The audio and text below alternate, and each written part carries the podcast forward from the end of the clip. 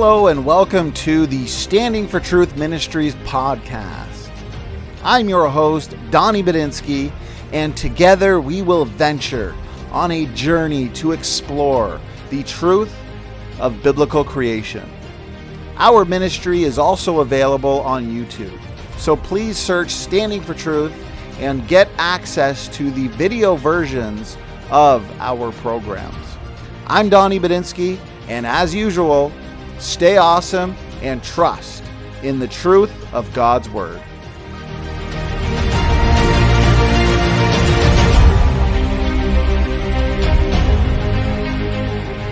Welcome to Standing for Truth. I am your host, Donnie, and I want to thank everybody for being here for tonight's epic debate.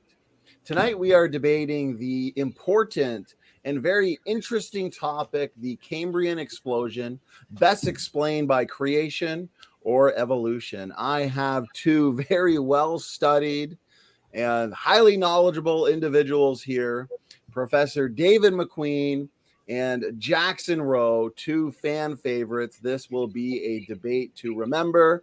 I am pumped for this debate. I think it's been scheduled for over a month and a half now. So, gentlemen, Professor McQueen, Jackson Rowe, thank you so much for giving us your time for tonight's debate. Thank you. And we are glad to be here. Thank you. I appreciate it, uh, gentlemen. I appreciate it. So I want to uh, go over a few reminders for everybody in the chat. Uh, first of all, if you're not yet subscribed, but you love debates, interviews, discussions, and more, please make sure to hit that subscribe button. Tonight is actually our one hundred fiftieth debate. So Standing for Truth Ministries has hosted and moderated now one hundred fifty debates, and uh, this is the perfect debate to be number uh, one fifty. So if you're not yet subscribed, hit that subscribe button and also share around this content, as the truth is so important. A couple reminders. This week is a busy, busy. I appreciate that, uh, Brother McQueen. Uh, this week is a busy week. We've got a ton of debates for you. On Monday, we had myself and Jackson Rowe. We debated is all life related through common ancestry. That's a good one. If you've not yet watched that, definitely, Jackson. If you've not yet watched that, uh, please check it out. Tonight, of course, the Cambrian explosion, best explained by creation or evolution. Uh, tomorrow, the big rematch. Uh, David Neff, Doctor Dino, uh, evolution versus creation. The very next day, we're going to change things up a little bit. We're going to have a debate on the nature of God, Trinity versus oneness. We're going to have Kelly Powers and Otis Lewis. Uh, then we're actually going to have next uh, month uh, to give a shout out to the debaters on uh, some of their upcoming debates. Professor McQueen will be back here. Uh, Brother David's going to be a, a busy man. He's going to be debating Snake Was Right next month. And then we just confirmed this uh, epic debate, a debate between two scientists, the Genesis Flood debate. So Professor David McQueen and uh, Jason Torn. So that's looking forward to both of those. Amen. Amen. And then, uh, Jackson, we are working at confirming another couple debates with you, uh, one with Christopher Silvius, I believe, and another one with uh, T-Rock. So you both will be back here in the future. So that being said, let's waste no more time. The audience didn't come here to uh, hear me talk. They came here to see you gentlemen. So before we get into the opening statements, why don't we get some introductions from you both, kind of break the ice, get to know the debaters a little bit. Why don't we start with uh, Jackson? Let's start with you. How you been? Right. What's going on? And a little bit about yourself. Well, I uh, uploaded a video on my uh, skink today, my monkey-tailed skink, this weird lizard I have. So if you want to check that out, go check it out on my channel. Gave me a good bite. I don't know if you could tell on my finger. But, uh, yeah, I've uh, been concerned by that. I mentioned this last debate, but I've been concerned by a bill that's now headed to the Senate. It's going to basically ban exotic pets in the U S effectively. So I, I called both my senators today, their offices anyway, and tried to tell them to uh, not do that. So I doubt that'll have any effect, but uh, that's what I've been doing today anyway. So I'll hand it over to David McQueen. Did you Professor use McQueen? The word skink a minute ago? Skink, yep. Uh, we have one of those living underneath our house. Oh, yeah? Oh, how I hate the thing. It looks like some sort of Uh, evolutionary snake. Oh, yeah. I used the wrong word. Sorry. Yeah, a snake with legs. Uh, I am uh, David McQueen, and I am uh, looking forward to this debate. Uh, uh, Jackson was so kind last time that I gave him a copy of my book, autographed and inscribed, and mailed it off to his secret uh, salamander cave. And uh, today I'm going to uh, get his address and send him a copy of a D V D that I made ten years ago that deals with the archaeological site here in Louisiana called Poverty Point. Um, it's a one-hour uh, presentation, and uh, I've been asked to cut this down, Jackson, to uh, twenty minutes. So any suggestions you can give me once you get it. Uh, uh, the name of it is Earthworks, Louisiana Archaeology and the Bible, and the tag on this one, is there a conflict between scripture and science, which many of you know is a long-time interest of mine. Yeah. Thank also, you. I wanted to say thanks for that book. It was a it was a really good book, well put together. That's kind of you, my friend. Thank you. You're very generous, uh, Professor McQueen. Definitely. I've got your book as well in front of me. Definitely a must-read book for anybody who wants to see or hear more from Professor McQueen and Jackson Rowe. Please check the description box of this video. I've got all the relevant information for both David and Jackson, uh, Jackson's channel and uh, David's previous debates, lectures, uh, your book, a link to your book, and, and so on and so forth. So, guys, I'm going to go over the format real quick. Uh, for tonight's debate before we get into the opening statement. So it's going to be uh, formal. It's going to be a, a cordial, sophisticated debate. We're going to be having uh, opening statements, fifteen-minute opening statements. Then we're going to have a ten-minute uninterrupted rebuttal from both debaters. Then we're going to jump into an easygoing, free-flowing dialogue uh, for about thirty minutes where uh, David and Jackson will ask each other questions pertaining to the topic of the debate. Again, it's the Cambrian Explosion, best explained by creation or evolution. Then we're going to have a five-minute concluding statement. And then this is where we get you guys in the audience involved. Then we're going to have an audience Q and A. So please make sure you're tagging me with your questions at Standing for Truth.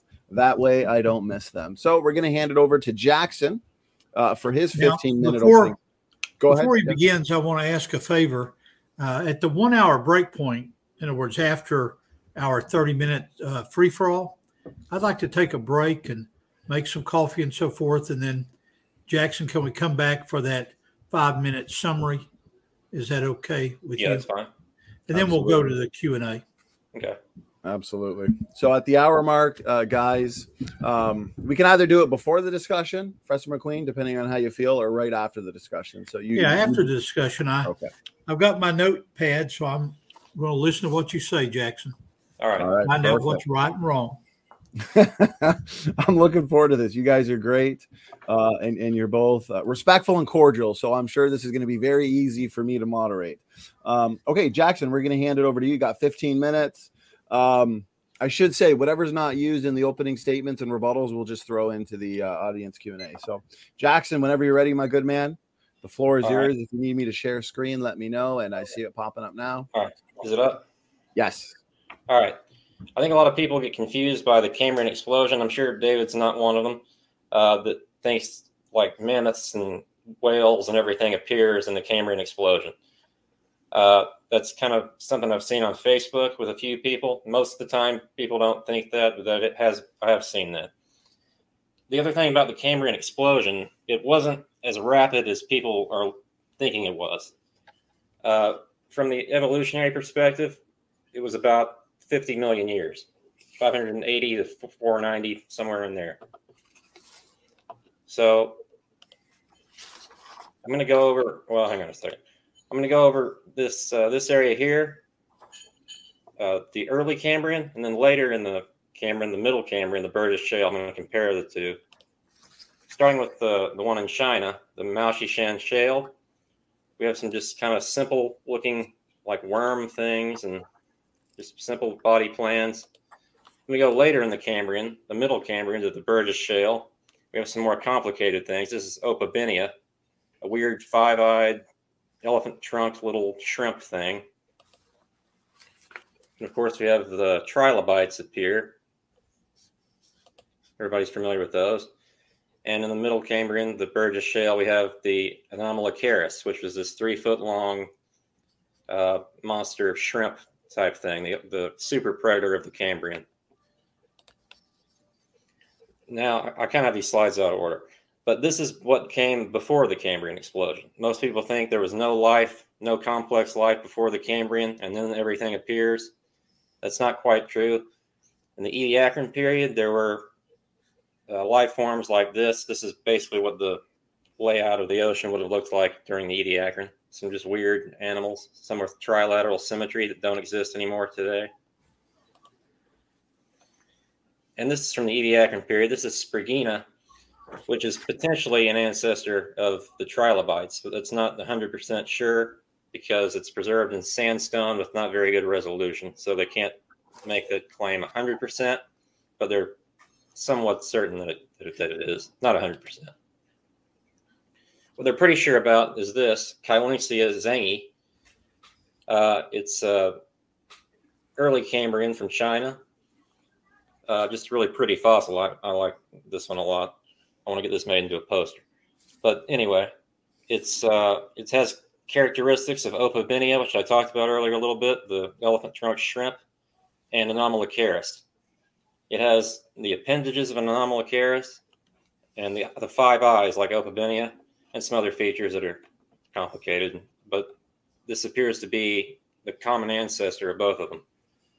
So uh, it's often claimed there are no predecessors in the Cambrian rocks, no transitionals. This is one of them. And actually, a couple of days ago, something else popped up as I was researching it last night, last minute. I'll talk about that in a minute. Here's where it fits. Not very important. This is uh, one of the early trilobites, the red red lichen trilobites. Uh, one of the arguments often used is the eyes were very complex, which is true. These were fairly complex eyes, but uh, not compared to the later trilobites like this one. I think this is a Devonian or Permian era trilobite. I forget, but it had stalks. It had many more lenses, three sixty degree view. So there was a definitely progression of eyesight among trilobites. And some of the trilobites like this one of the early Cambrian didn't even have eyes at all. Arguably the most complex animal of the Cambrian was this Hycuichthys, an early chordate. This is about as complex as you'll get. You'll never get an amphibian or a jawed fish or anything like that in the Cambrian. This is an illustration of Anomalocaris. I'm using this to illustrate its eyes. It had thousands of lenses in its eyes and uh, very complex eyes. But my explanation for these complex eyes, they were in the middle to late Cambrian, would be the selection pressure for vision among predator and prey. The, pre the prey developed eyesight uh, slowly to avoid predators, and the predators developed eyesight to track prey. So it would make sense that the selection pressure would increase the, the uh, vision capability. And that's, hang on a second. Here's an argument I've used before in a previous debate, but why don't we find something like a frogfish in the Cambrian? They live in all environments pretty much, and they're slow. Any any flood that came upon it would bury it, and it would have no escape. One of them, I had a pet pet one, and uh, it actually got eaten by my pet starfish. That's how slow they are. That's a true story. I've said that before, but that really happened. Now talk a little bit about the pre-Cambrian and then back to the Cambrian. This is, these are the Ediacaran Hills in Australia, the pre, a pre-Cambrian marine formation. Um, my question is, why don't we find, if the flood happened, we should find dead fish that couldn't swim away from the flood, as is often argued. Why don't we find these dead fish fossilized in pre-Cambrian or Cambrian rock? Here's the Burgess Shale. There's a trilobite. There's the Mauchushan formation. Again, why don't we find something like skate or shark egg cases in these layers? They, well, they'll sink to the bottom. I found them on the beach. Sometimes they float, but sometimes they sink. I found them both ways. Uh, same with shark teeth. We'll get into this a little more in a minute. And there were some uh, predecessors in the pre-Cambrian that are known for...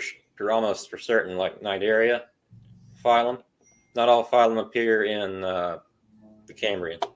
Some of them appear before. There are some uh, possible chordates like this one, and this one, and that one. Not one hundred percent. They're tunicates, most likely, but it's not one hundred percent confirmed because the nature of the way they were preserved. It's hard to tell exactly. So here's the, the landscape of the different time periods. Ediacaran, then you go to middle to late Cambrian here. Then you have Ordovician later. Ordovician, you have some uh, more complex fish like the ostracoderms. Here's a conodon up here, some more complex trilobites.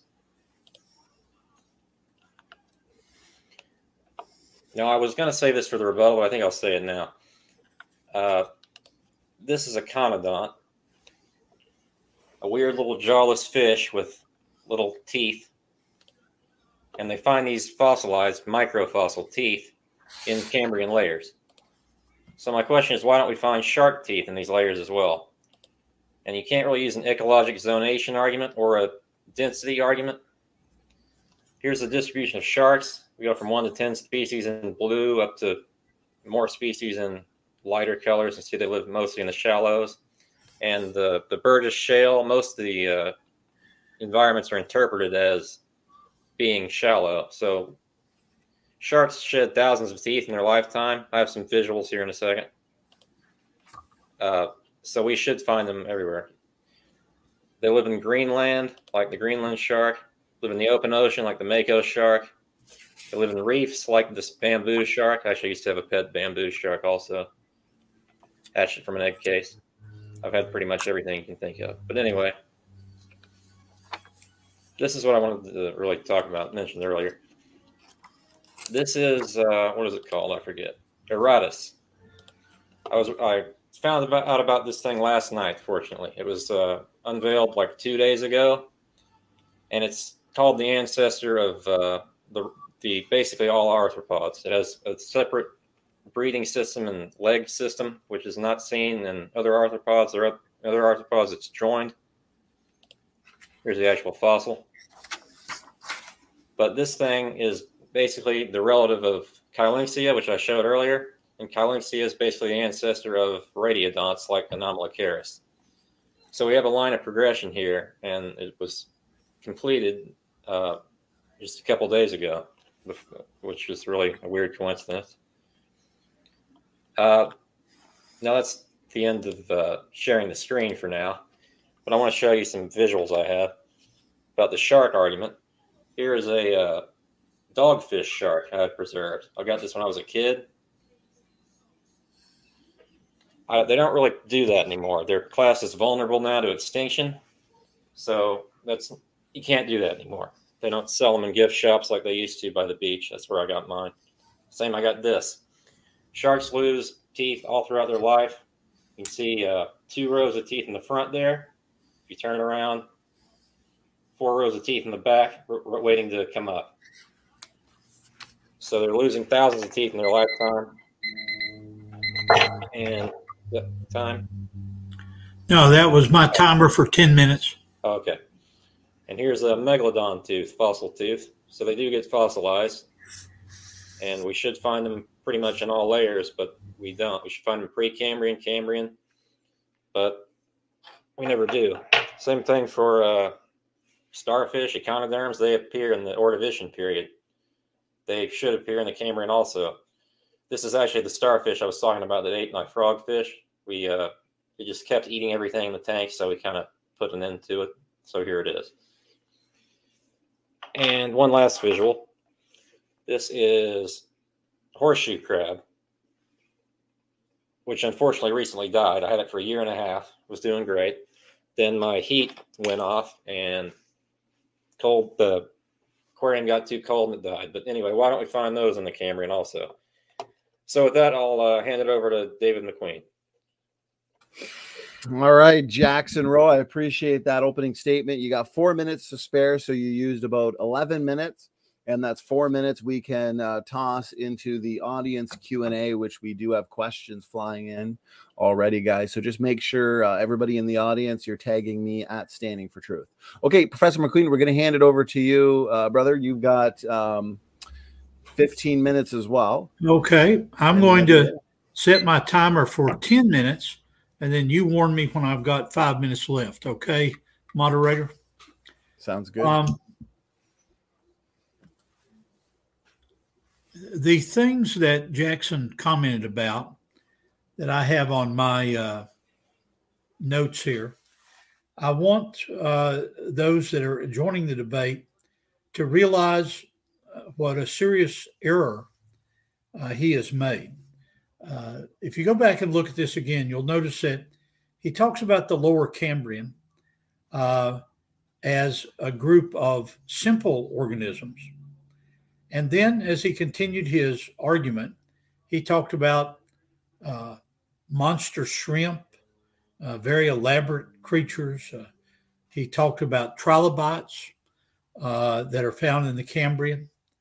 Um, many of you uh, may not know some of the vocabulary that he used. So here is the word that he used, Ediacaran.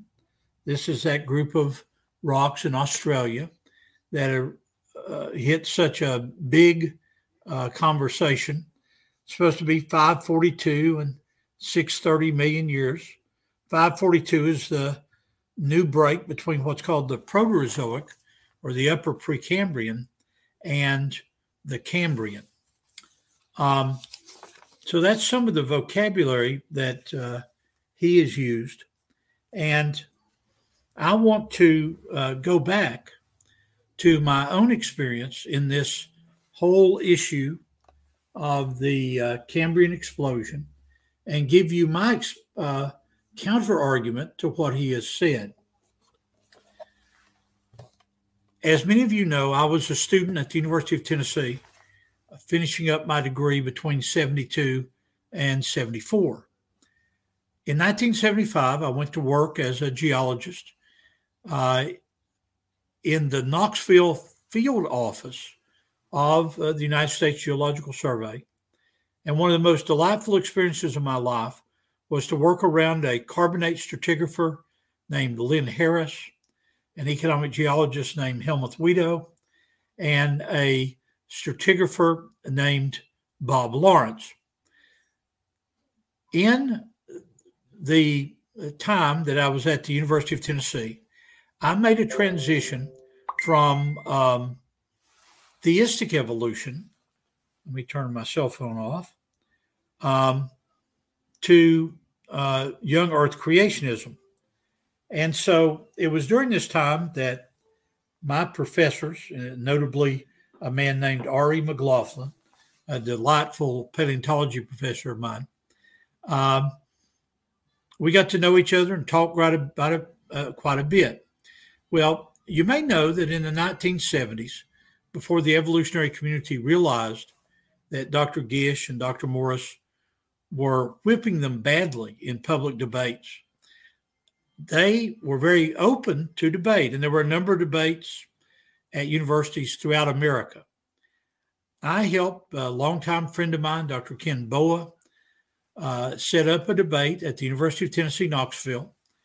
And I was... Uh, the fellow that took water to the uh, two debaters, uh, uh, the one that presented a chitty, chitty, bang, bang argument for evolution, and then Doctor Morrison Gish that took it a bit more seriously. And so my former professors and certainly my bosses were in the audience that night. And one of the arguments that uh, began is an argument that uh, Uh, my opponent tonight, Jackson, has brought up, and that is how many phyla are found in the Cambrian. Well, Doctor Duane Gish had a, a graphic that he used, a slide back in those days, that showed a scene which he claimed was the Cambrian scene. Uh, my very distinguished professorial look, looking uh paleontology professor actually stood up in debate and said, No, no, not all phyla are rec- recognized in the in the uh, Cambrian. And so Doctor Gish kept a group of folders, and he pulled out his folder and read the reference about how every major phyla is found. Now, obviously, when we go to the Cambrian, uh, we do not find uh, primates walking around amongst the um, the uh, trilobites.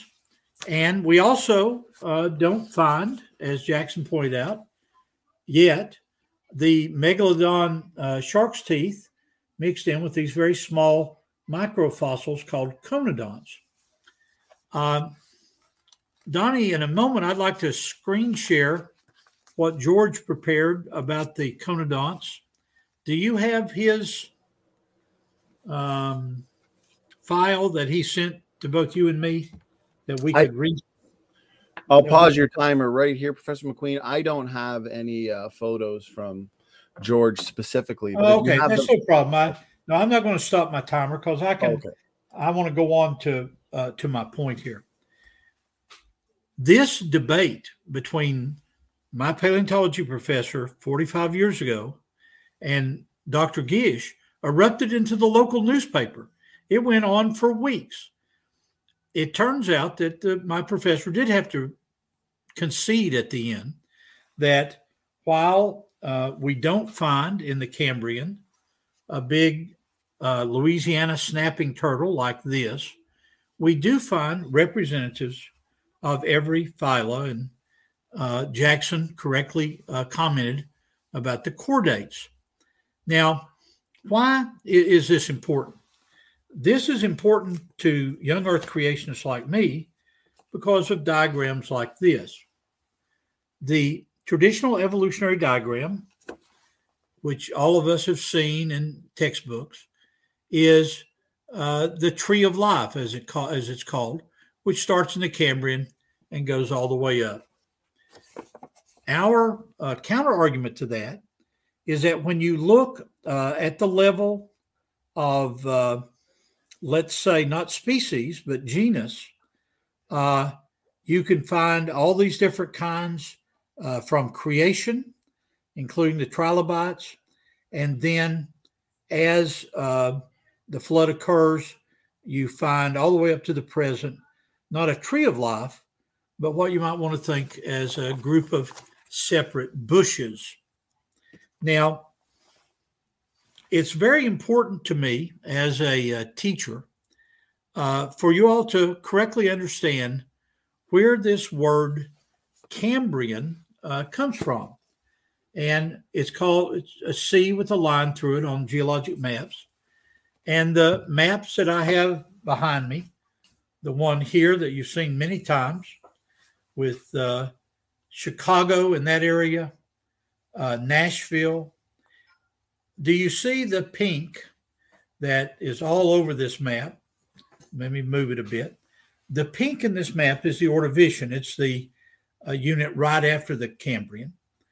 But associated with that, if we could see it up close, is uh, the Cambrian rocks that are found in the um, East Tennessee, for example.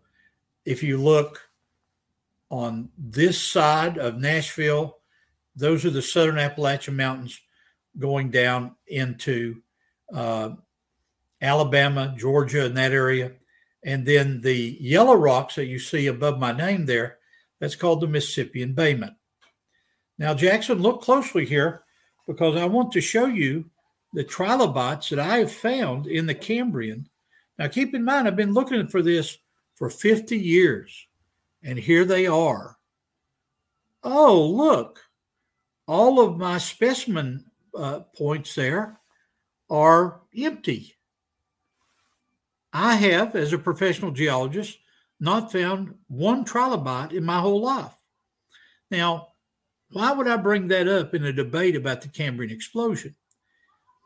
The portrayal that uh, Jackson, my opponent, has given of the Ediacaran fossils and other fossils just being filled with this abundant, simple life, as he called it, is not true. Uh, keep in mind, those of you that have followed me over the last year, you're aware that during my I C R days, I took my students and we hiked the Grand Canyon five times in four years. And each time before we would go, I would take a sip of water and say to the students, I've got five minutes left, right, uh, Donnie? That's right. You've got five minutes. Okay. Yep. I would say to my students, now I want you to play fair. In every geology introductory book, they portray the Grand Canyon as the best display of uh, uh, of rocks from the uh, Tapeats Sandstone, the Cambrian, all the way up through the Coconino Limestone. Now, they neglect to say that the Ordovician is pretty much essentially all missing at the Grand Canyon, but that's a topic for another time. The point is, I would tell my students, we're going to hike down very slowly, and then we're going to hike back up very slowly.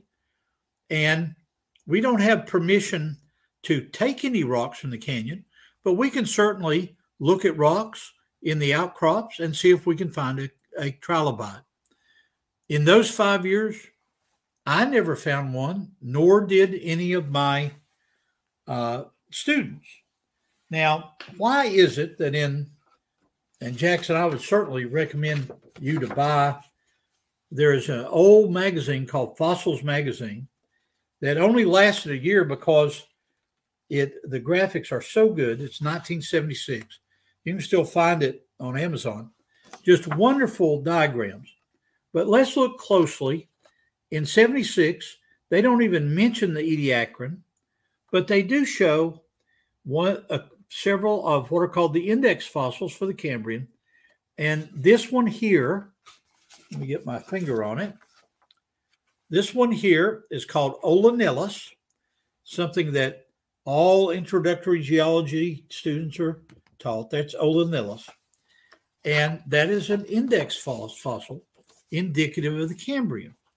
Well, let's talk for a moment where this word Cambrian came from.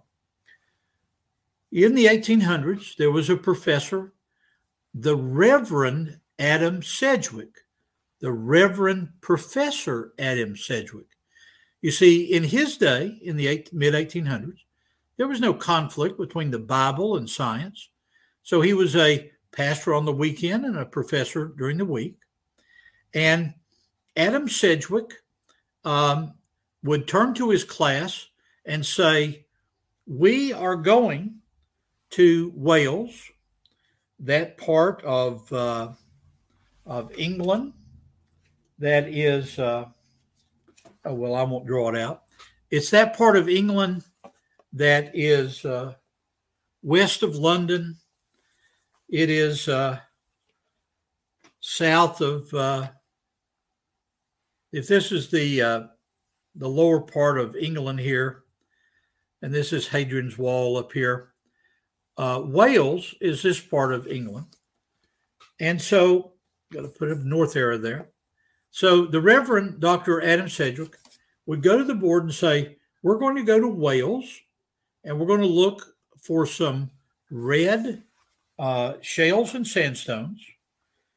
This group of rocks here, if I can get them up here without knocking everything off. This is a group that I collected in ninety-eight. Uh, near Seymour, Tennessee. This is the Rome formation, the equivalent formation of what Doctor Sedgwick was looking at. And here's what the actual rocks look like. It's a red sandstone shale looking rock. And Sedgwick would say, now, you're going to find a green mineral called glauconite in it, and we're going to find trilobites. So every year he would write this on the board. And they would go to this part of uh, of England. And he got tired of this, as professors do, writing that every time. So he said, this area is the area of the ancient Celtic tribe called the Cambri. And so he said, I know, why don't we just call this Cambrian? One minute. And so what happened to all his students? Those students in the eighteen fifties went worldwide. The sun did not set on the British Empire. And so the word Cambrian is a creationist word that was carried worldwide, because when these guys came to America and India, Africa, and they began looking around, when they found a red sandstone with glauconite and trilobites, they said, oh, I'm going to call that Cambrian. That's where the word comes from. All right. Perfect timing, uh, Professor McQueen. That is fifteen minutes, and that also concludes the opening statements. Uh, for anybody who just got here, as I see uh, more and more people coming into the live chat and live audience, uh, we have a formal debate tonight. Those were the opening statements. We're now moving into a ten-minute rebuttal. Then we'll have our opening discussion, a break, and then a uh, five-minute closing statement. And again, we're going to get you guys involved in the audience. We're going to have an audience Q and A. So please just make sure you're tagging me at Standing for Truth with your questions. So Jackson, uh, just make sure you unmute yourself, uh, my good man. You have ten minutes of rebuttal. All right. I'm not sure how much time I'm going to use up, but uh, you mentioned all the phyla and the Cambrian, which is true. There was one that was thought to be originating in the Ordovician, but it was recently found that it, it does also originate in the Cambrian. Uh, That's true. Bryozoa, I think. And uh, but some of them do appear before the Cambrian, like uh, Cnidaria, the jellyfish phyla, and the sponge phyla, porifera, I think it's called. Uh, uh, I'll get to this question later. Uh, now, for why you might not have found any fossils in certain Cambrian rocks. Well, in, in my interpretation of, of how the world was at the time, I know you don't subscribe to it, but in, in my interpretation, the marine areas would have had fossils in them, and whatever was on land wouldn't. So it, the Cambrian would have covered the whole earth, the layer at the time of the Cambrian, obviously. So in an area that was on land during the Cambrian, you're not going to find any fossils. But the fossil-bearing sites would have been interpreted as marine environments. So that would be my explanation for that. Uh, I, I looked into Cambrian rock in Arkansas, because that's where I live. There's just this tiny little bit of Cambrian rock in, like, near Hot Springs, I think. Uh, I don't think it's fossil-bearing. I think it's, uh, but I'm not sure. Uh, and you mentioned the conflict between the Bible and science, and I don't think that necessarily has to be true. Uh, that's been my position all along. Uh, you can believe in God and believe in uh, evolution and all, all that, in, in my opinion. And the Cam- Cambrian is a creationist word. That's true. Um, I'm not here to say creationists never contributed to science, or don't today even, to some extent.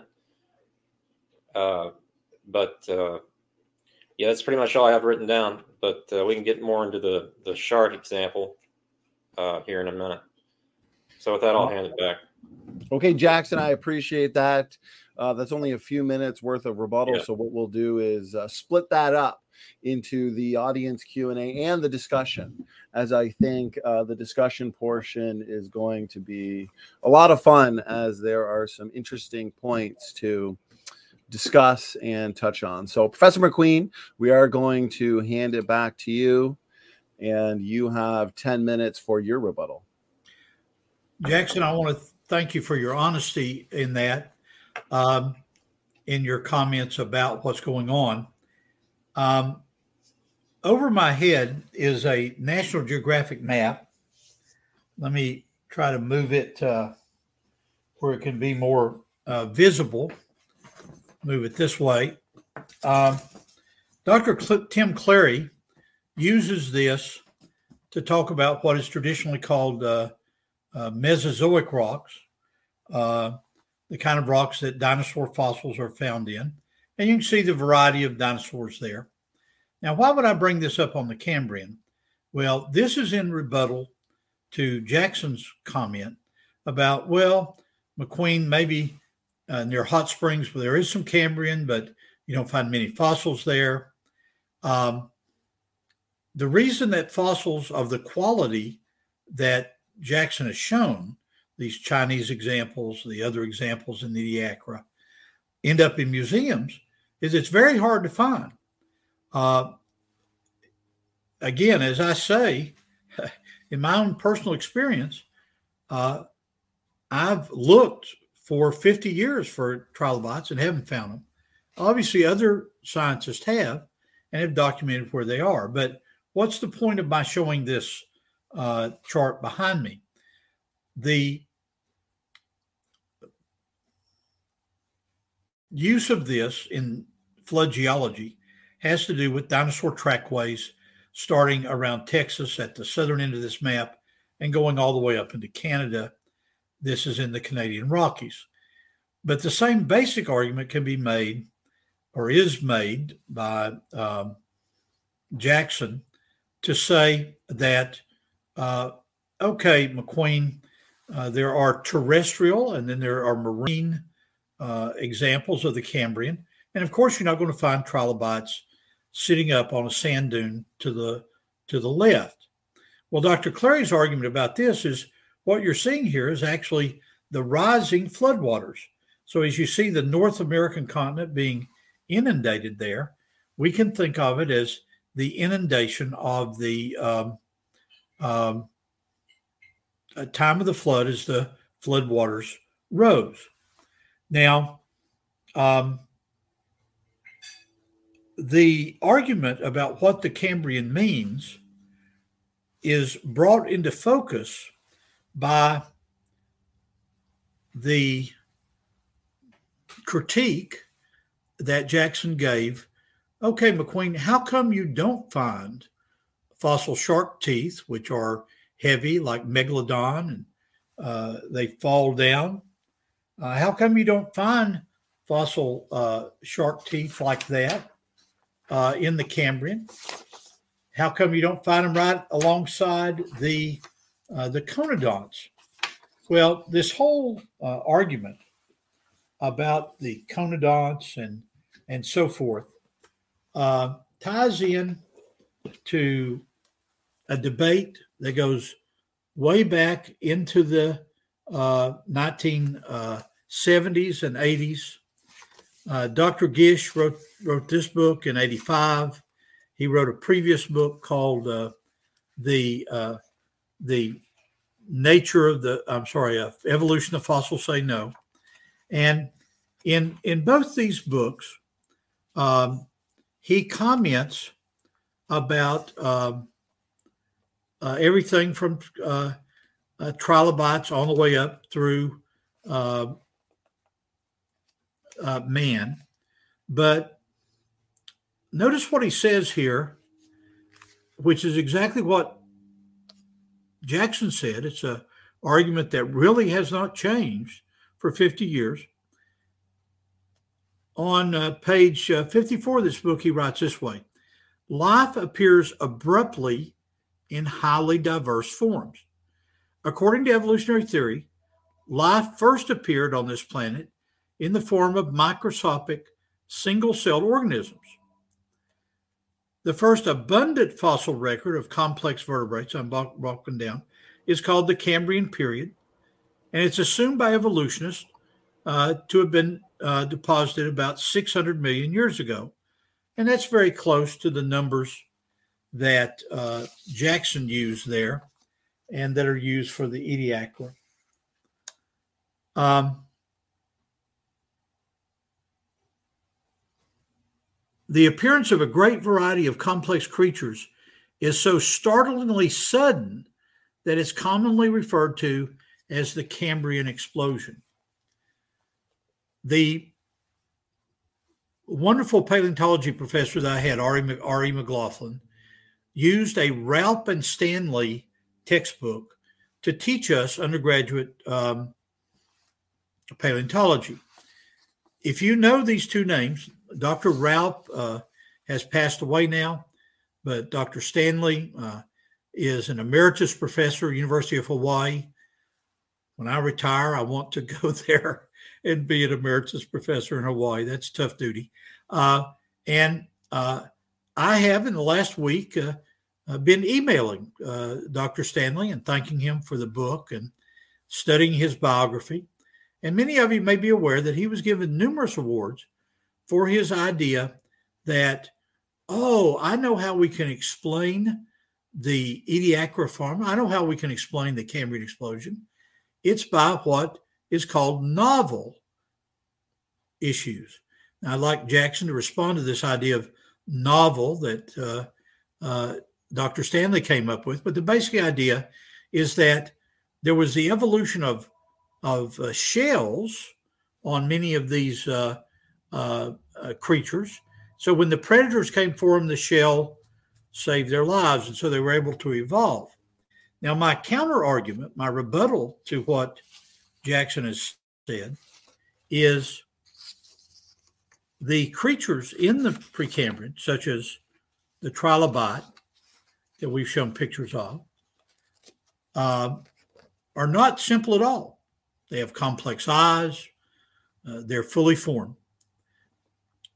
One of the proverbs that we need to put together, I'm challenging uh, Donnie to put together over the next year, not Ten Commandments. We've already, somebody's already done that. I think his name was Moses or God. Yeah, it was God the Father. So we shouldn't do that, but maybe we could do nine commandments or eleven. Uh, one of them is the one I like a lot. Everyone, including Jackson Rowe, is entitled to their own opinion, but he's not entitled to his own truth. The second proverb, I think, that we should put in this group of uh, commandments is what Doctor Gish repeated over and over again in the ten years worth of debate. All fossils in the Cambrian and above appear abruptly and fully formed. The fully formed part is an argument against the tree of life argument that I talked about earlier, and it is so common in the uh, literature. The Ediacaran fauna span up through uh, six hundred thirty million years, so using a number of about six hundred million years for the Cambrian. So the creatures that are found there appear abruptly, and they're fully formed. Well, what does the abrupt mean?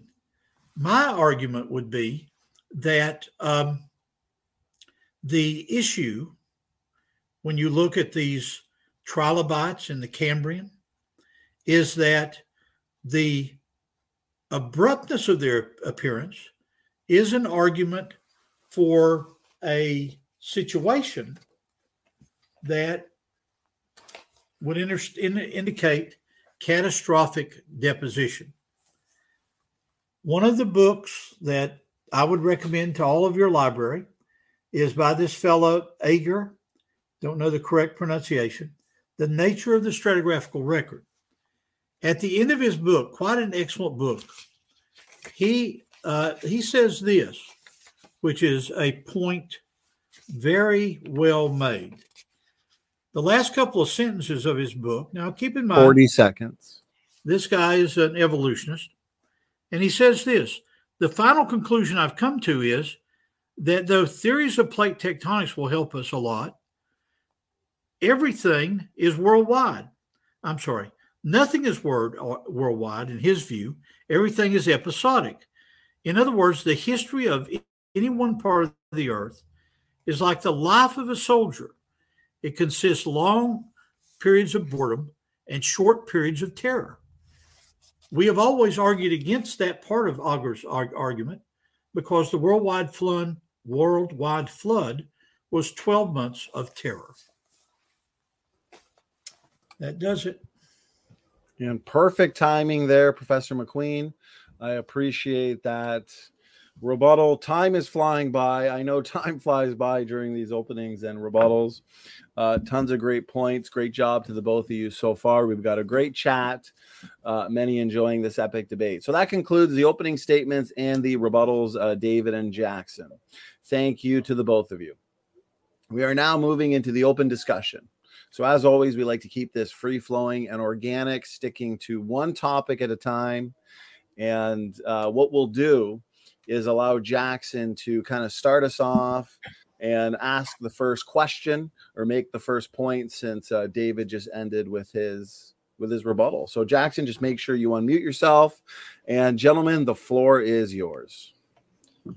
All right. Well, you mentioned novel structures like shells and eyesight and, and like spines in the case of, uh, what's it called? Hallucigenia, something. I forget the name. But uh, yeah, let me uh, let me show it again. It's uh, I don't know the correct pronunciation either, but this is the trilobite there, and the spelling of the name Jackson is uh, it's a genus name, I guess. O L E N E L L U S. Olenellus, maybe. Yeah, I don't know the correct pronunciation.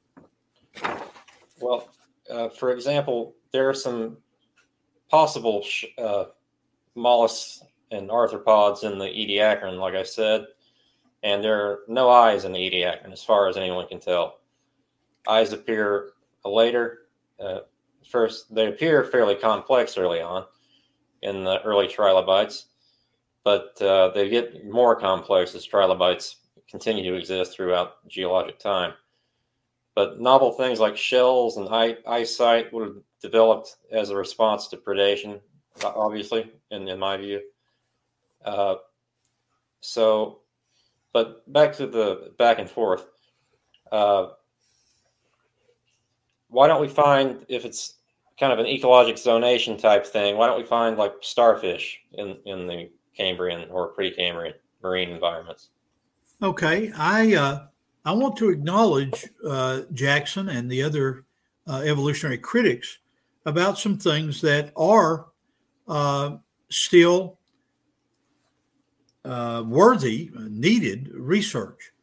Uh, one of the things uh, thirty-five years ago, when I was part of I C R in the mid eighties, one of the things that we struggled with, Jackson, was how come is it that when you've got the Cambrian,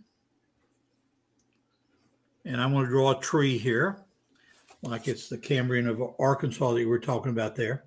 How come if you've got Cambrian, where you've got clearly uh, trilobites, and I'll use a T to illustrate the trilobite, how come you don't find in that, as you have pointed out, the uh, uh, shark teeth? But it gets worse. We're arguing that a worldwide flood on on a on a on a one continent, one huge megacontinent, a worldwide flood hit. There was forty days of extreme uh, uh, fountains of the great deep, uh, huge erosion event. Five more months of sediment being moved around, floodwaters rising.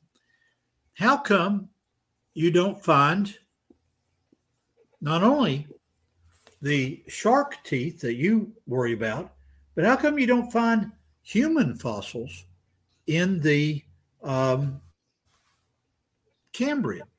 If we're arguing that the Cambrian was one of the uh, uh, first layers to be laid down, what Doctor Clary calls the Salk sequence, how come we wouldn't find it there? Well, I think that you're overly critical of the um,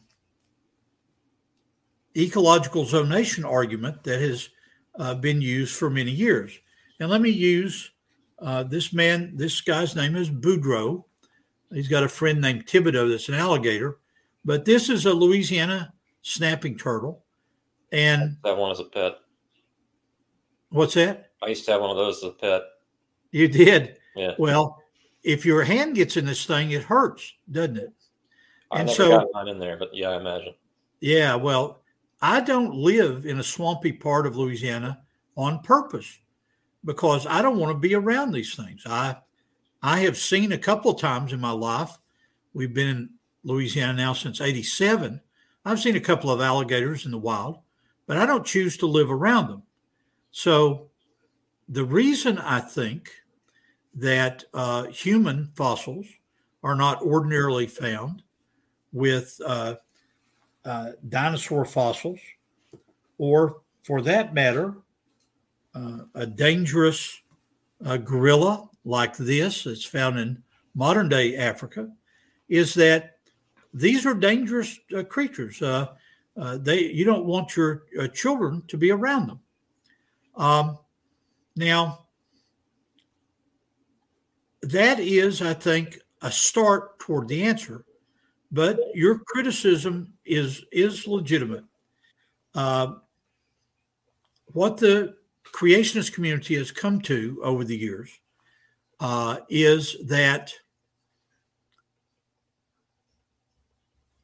creatures like dinosaurs, creatures like uh, horses and humans could, and if we use this map behind me here as kind of an analogy, not the way National Geographic intended it, but if we use this as an analogy, the um, humans and the dinosaurs could have escaped the first week or two of the uh, uh, Great Flood as that forty days and forty nights. I like to uh, show Jackson, my grandchildren, toys I had as a boy.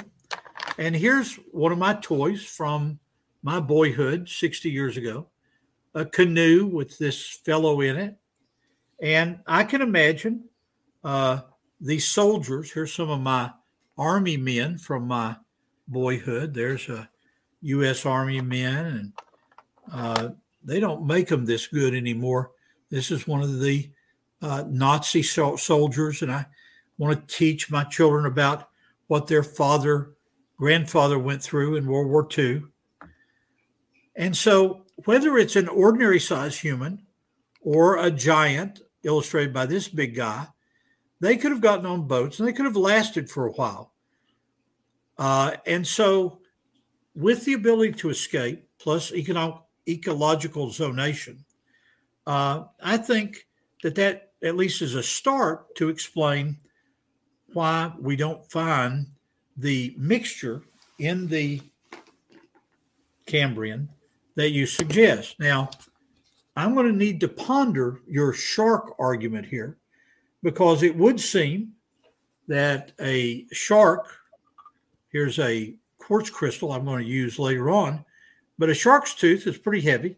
You would think it would sink down to be with the uh, trilobites.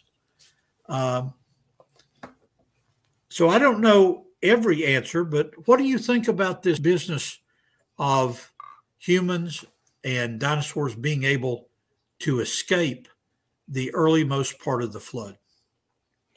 Well, I think if, like, say, an antelope and a velociraptor or a Utah raptor, something bigger, were, uh, say they're about the same speed with about the same endurance, why would they not be found in the same layers if they're escaping the, the same event? And another thing, uh, you said you don't like living near alligators, but there's always exceptions to every rule. Like you get a weirdo like me who loves living near alligators, you know?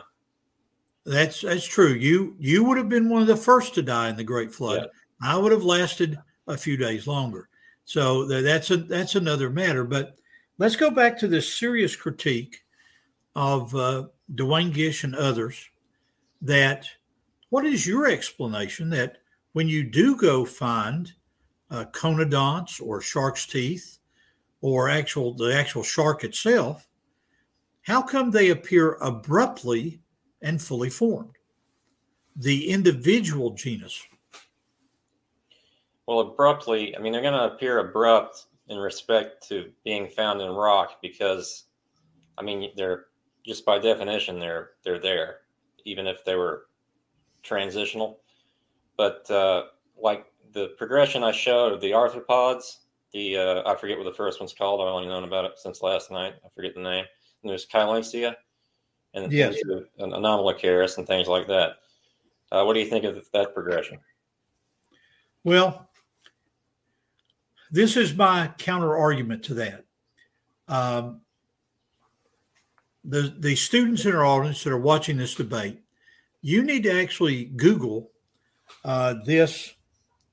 Uh, term, Ediacaran, which I have here someplace.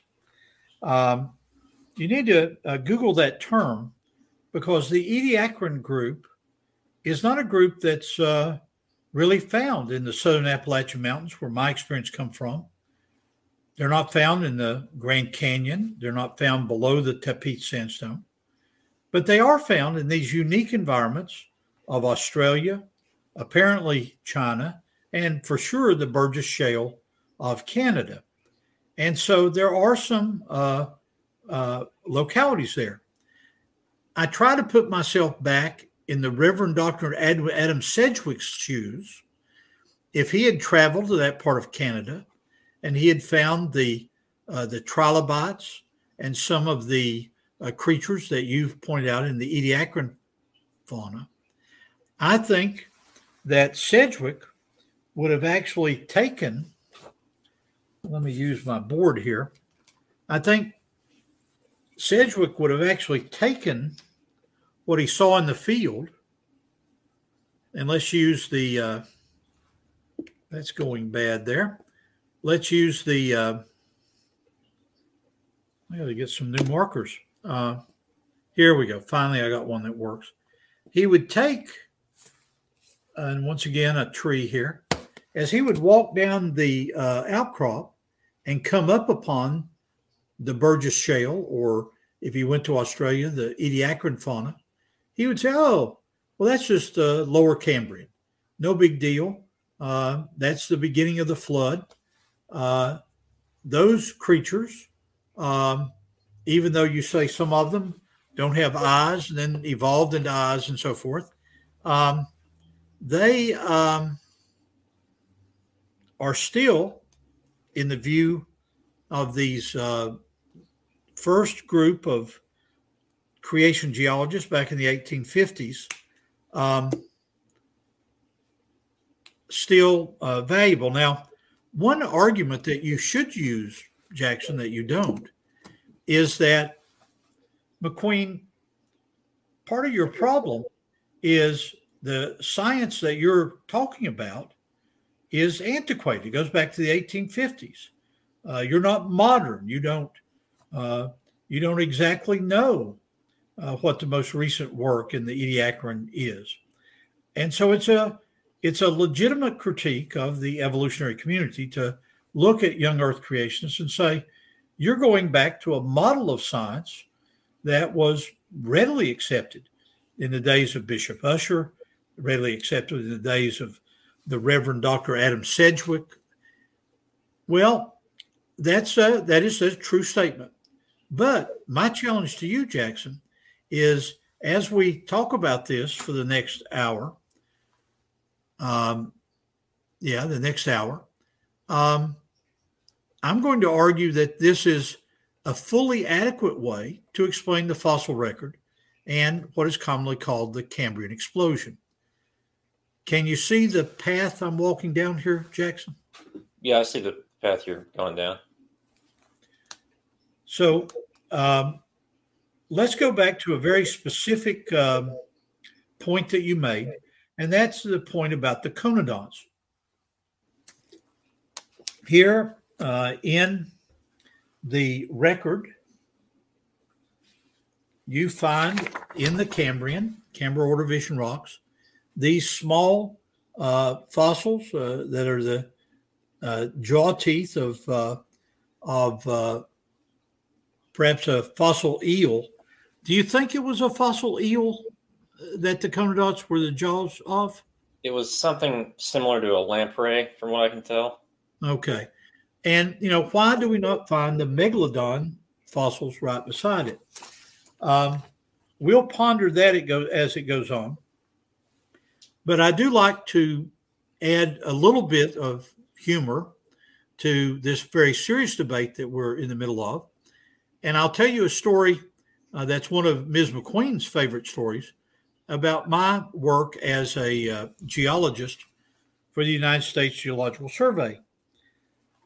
Uh, one of my mentors is a man I've mentioned earlier named Leonard Harris, and he was a uh, carbonate stratigrapher. And he began to notice that in some of the carbonate rocks of the southern Appalachians, Car, uh, they would be called Cambro Ordovician. As a flood geologist, I would call them Salk sequence uh, rocks. He began to notice that these conodonts as he would go close to sources of heat and then move away from sources of heat, the small conodonts would actually change color. And so in an area of very little heat, they would be basically white. And then in an area uh, close to a tectonic event or a petroleum basin, they became very dark. He worked with two other scientists, a husband and wife team called Epstein and Epstein, and they developed what was called a conodont color chart, which the oil companies were very interested in, in trying to find petroleum reservoirs in the Southern Appalachians. So one day he turned to me and he said, McQueen, here are five topographic maps. I know that you live up in Johnson City, one hundred miles away. Why don't you and your wife go visit your mom and dad? Because Lynn Harris had met my dad in the past. Uh, he was a military veteran, survived Iwo Jima, I might add. And my dad was a European theater veteran, so they had something in common. So he said, why don't you go up to your dad and collect some of these uh, conodonts for me? And so he marked on the map uh, where he wanted me to go uh, as we drove up. And as a federal geologist, our style was if we needed to collect a, a rock on a farmer's farm, uh, if the gate was open, we left it open. If the gate was closed, we closed it back. But we didn't go talking to the farmer uh, because uh, we were federal geologists and we were allowed to uh, collect these uh, samples. So I leave my wife in my seventy-four Chevy Nova, and she's sitting there not paying much attention.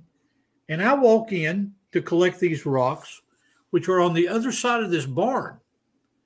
Now, in those days, I had a red geology field vest, and I was in my twenties. And so when I get past this barn, uh, Jackson, there is a bull, a real bull with horns. And I'm a city boy. I didn't grow up on the farm. So that bull sees my red vest, Donnie, and he starts running, and he's chasing me. And Miz McQueen just looks up, and I jump over a fence, land in a creek, and wet as a fish, crawl back to my wife and said, Lynn Harris can wait for those conodonts. I'm not going to get that sample. If he wants it, he can come. Now, that's some humor, but what's the serious part of it? I've been part of a collection process and actually a processing process where we crushed and dissolved these limestones in order to get to the conodonts. Once again, from my own personal experience, having been in the field, I've never found a conodont associated with a shark's tooth. But what's even more important from the standpoint of the Cambrian is I've never found a conodont in the Cambrian Uh, associated with any of the uh, trilobites here. Now, I'm guessing, and maybe you know the genus name of this thing, there's something that's called Didymorgraphus that's up in the Ordovician. You figure that is a conodont, or is that something else, Jackson? You see the one that's long and stringy above the conodont there, above the trilobite? Uh I can't really tell what it is. I'm yeah, not... I can't tell. But what's my point? What's my counter argument to you?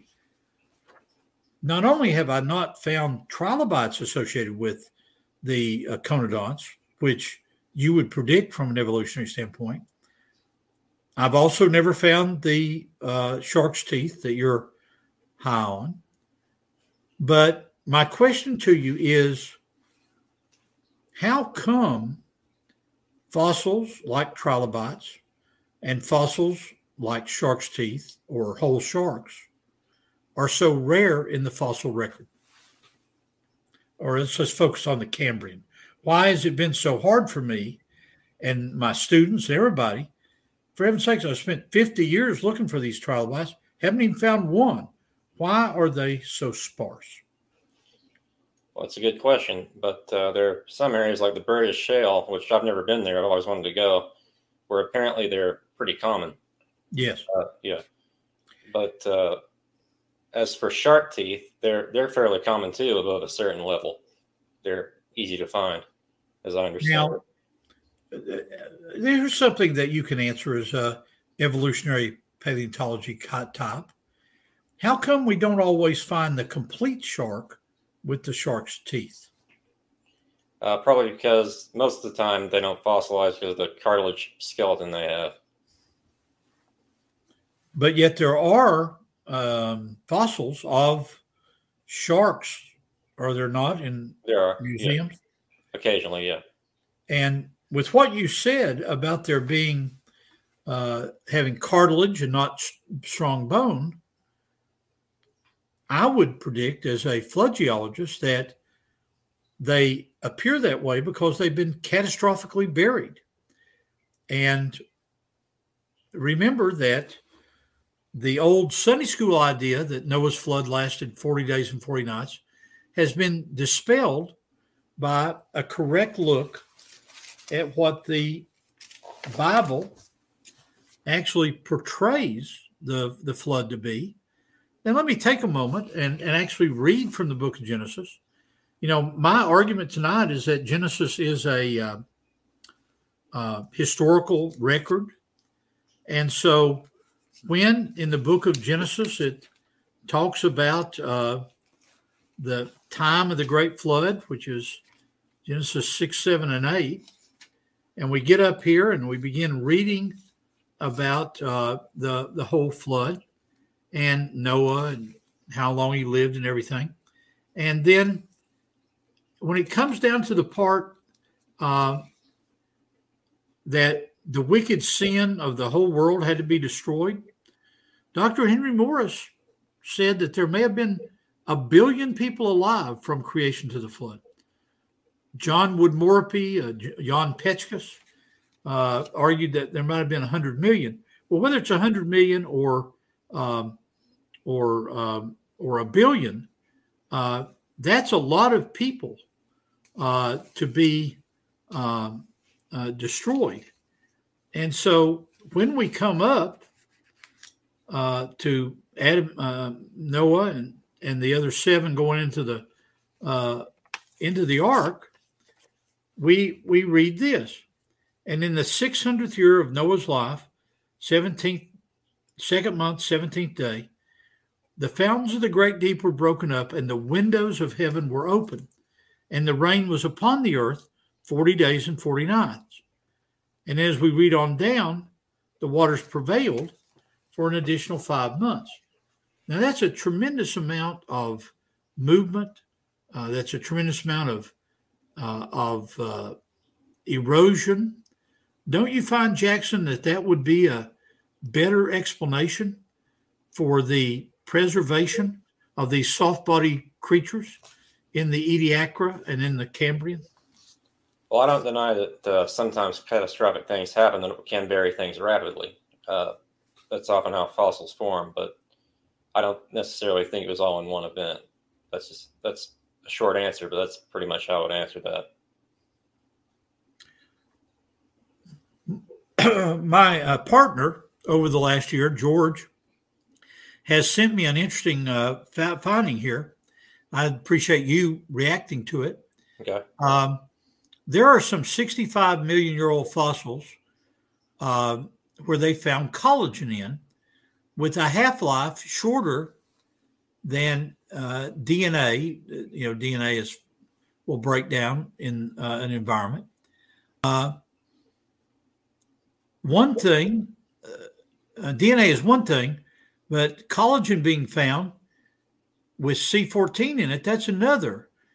If we were to find some collagen in this and some of the fossil uh, fossils of the Cambrian, what if we were to find more carbon fourteen? How would you explain that, Jackson? In the Cambrian? Uh, yes. I don't know. That would be hard to explain, but uh, for the uh, collagen. But for the carbon fourteen, it could be chalked up to contamination in the mass spectrometer or even electric fluctuations in the machinery or contamination in the sample itself. So, well, Jackson, I hope you realize that um, one of the words that Donnie and the others at Standing for Truth have taught me over the last year is the word rescue device. Um, I would argue that your suggestion of contamination at the laboratory level is simply a rescue device. Now, I'm not ignorant of the fact that you could turn to me equally and say, well, McQueen, this whole ecological zonation and creatures being able to run away from the rising floodwaters, uh, you could accuse me of, of that being a rescue device. But my question to the audience as they evaluate this debate is, which is a more reasonable thought, that somehow every sample that creationists have submitted for carbon fourteen analysis gets contaminated in a laboratory setting? Or is it more reasonable to suggest that uh, humans in boats could have escaped the rising floodwaters for a while? Now, you got to keep in mind the biblical model. By the end of the twelfth month, there can be only eight people left alive in the ark. And so you got a tremendous amount of death, but maybe some people could survive a few weeks. What do you think, Jackson?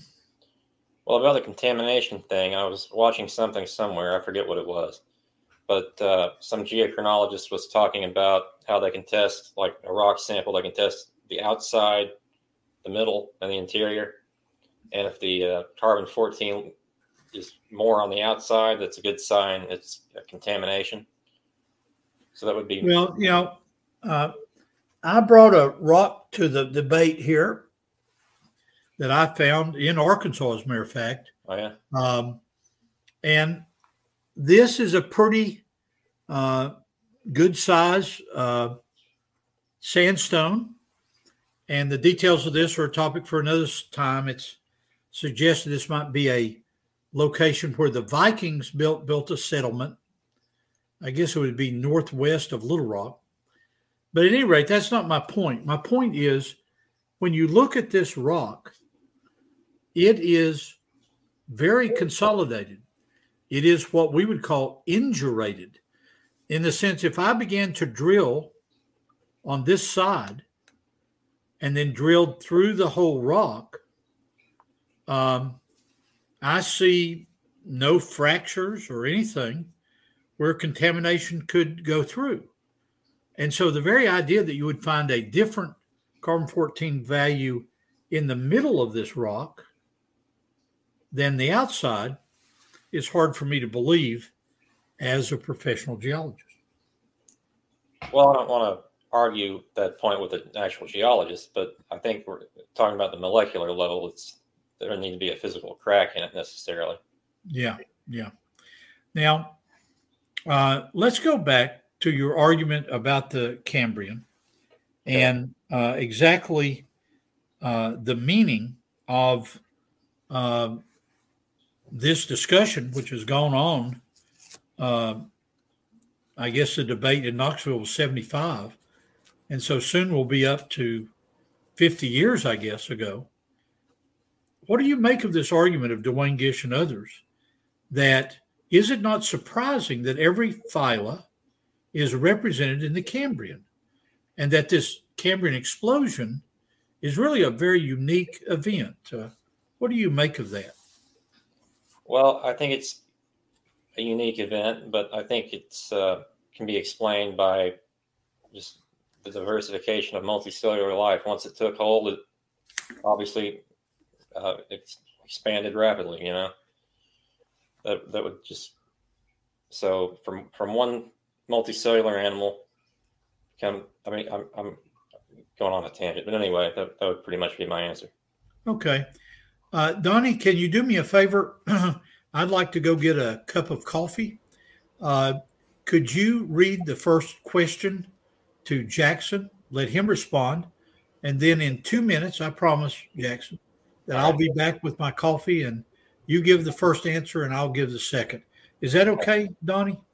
Yeah, actually, you um, you kind of uh, mentioned that at the perfect time, because we had literally a minute, minute and a half left on the discussion. We went thirty minutes. So what I'll do is we got a ton of great questions. We're going to take a five minute break now before the concluding statement. Oh, Professor really? McQueen, as you're gone grabbing a coffee, I will uh, I'll go over some reminders uh, to the uh, chat over some upcoming debates, and then we'll do could questions. You, uh, could you drop my video, please? Absolutely. Okay, so we'll see uh, Professor McQueen in a five minutes. We're going to take a five-minute break. Uh, we're coming up on the hour and a half mark. Um, time's flying by. Great debate so far.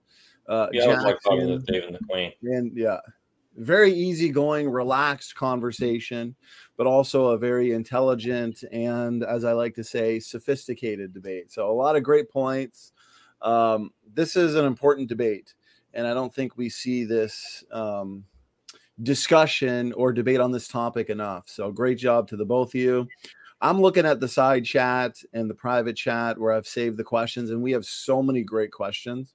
So I think the audience Q and A is going to be a ton of fun. So uh, before we get into the closing statements and we have our five-minute break here, I do want to remind everybody again that uh, this week is a big week for debates. As a matter, as a matter of fact, this year is going to be a big year for debates. We've got uh, a great diversity of topics as well. Guys, if you are a debate addict like myself and Jackson, you as well, somebody was suggesting yeah. in the chat that uh, we need to host a formal debate on who is rocking out more debates lately, you or Kent. you That's guys good, are both good uh, question. Yeah, you guys are both in the ring um, yeah. every week, multiple times a week. So, yeah.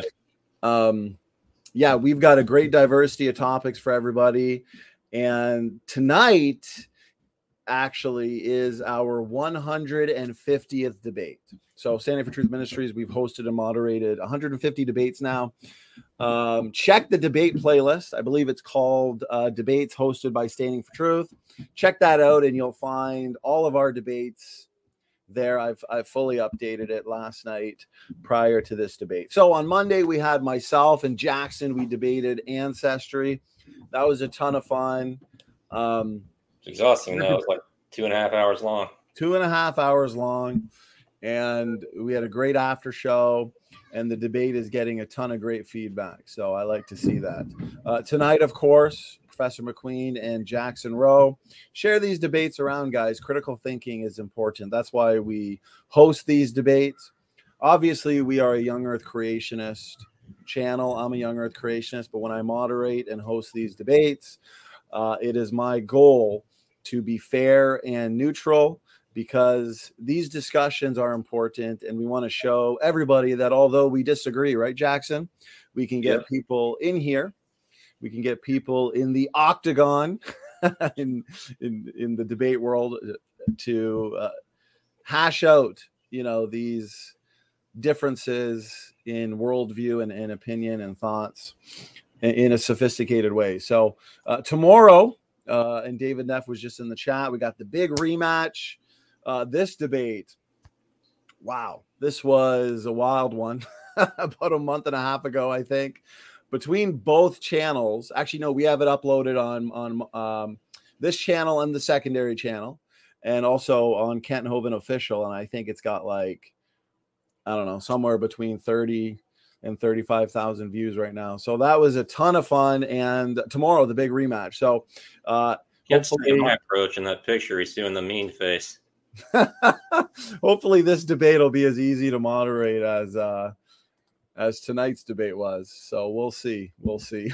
And then on the next day, um, we've got a debate on the nature of God, Trinity versus oneness. Two well-studied individuals on this topic too, so I'm pumped for it. Kelly Powers and Otis Lewis. Again, Trinity versus oneness. The end of the month, I'm pumped for this one. Uh, both C J Cox and Doctor Leighton Flowers, they've had a ton of debates.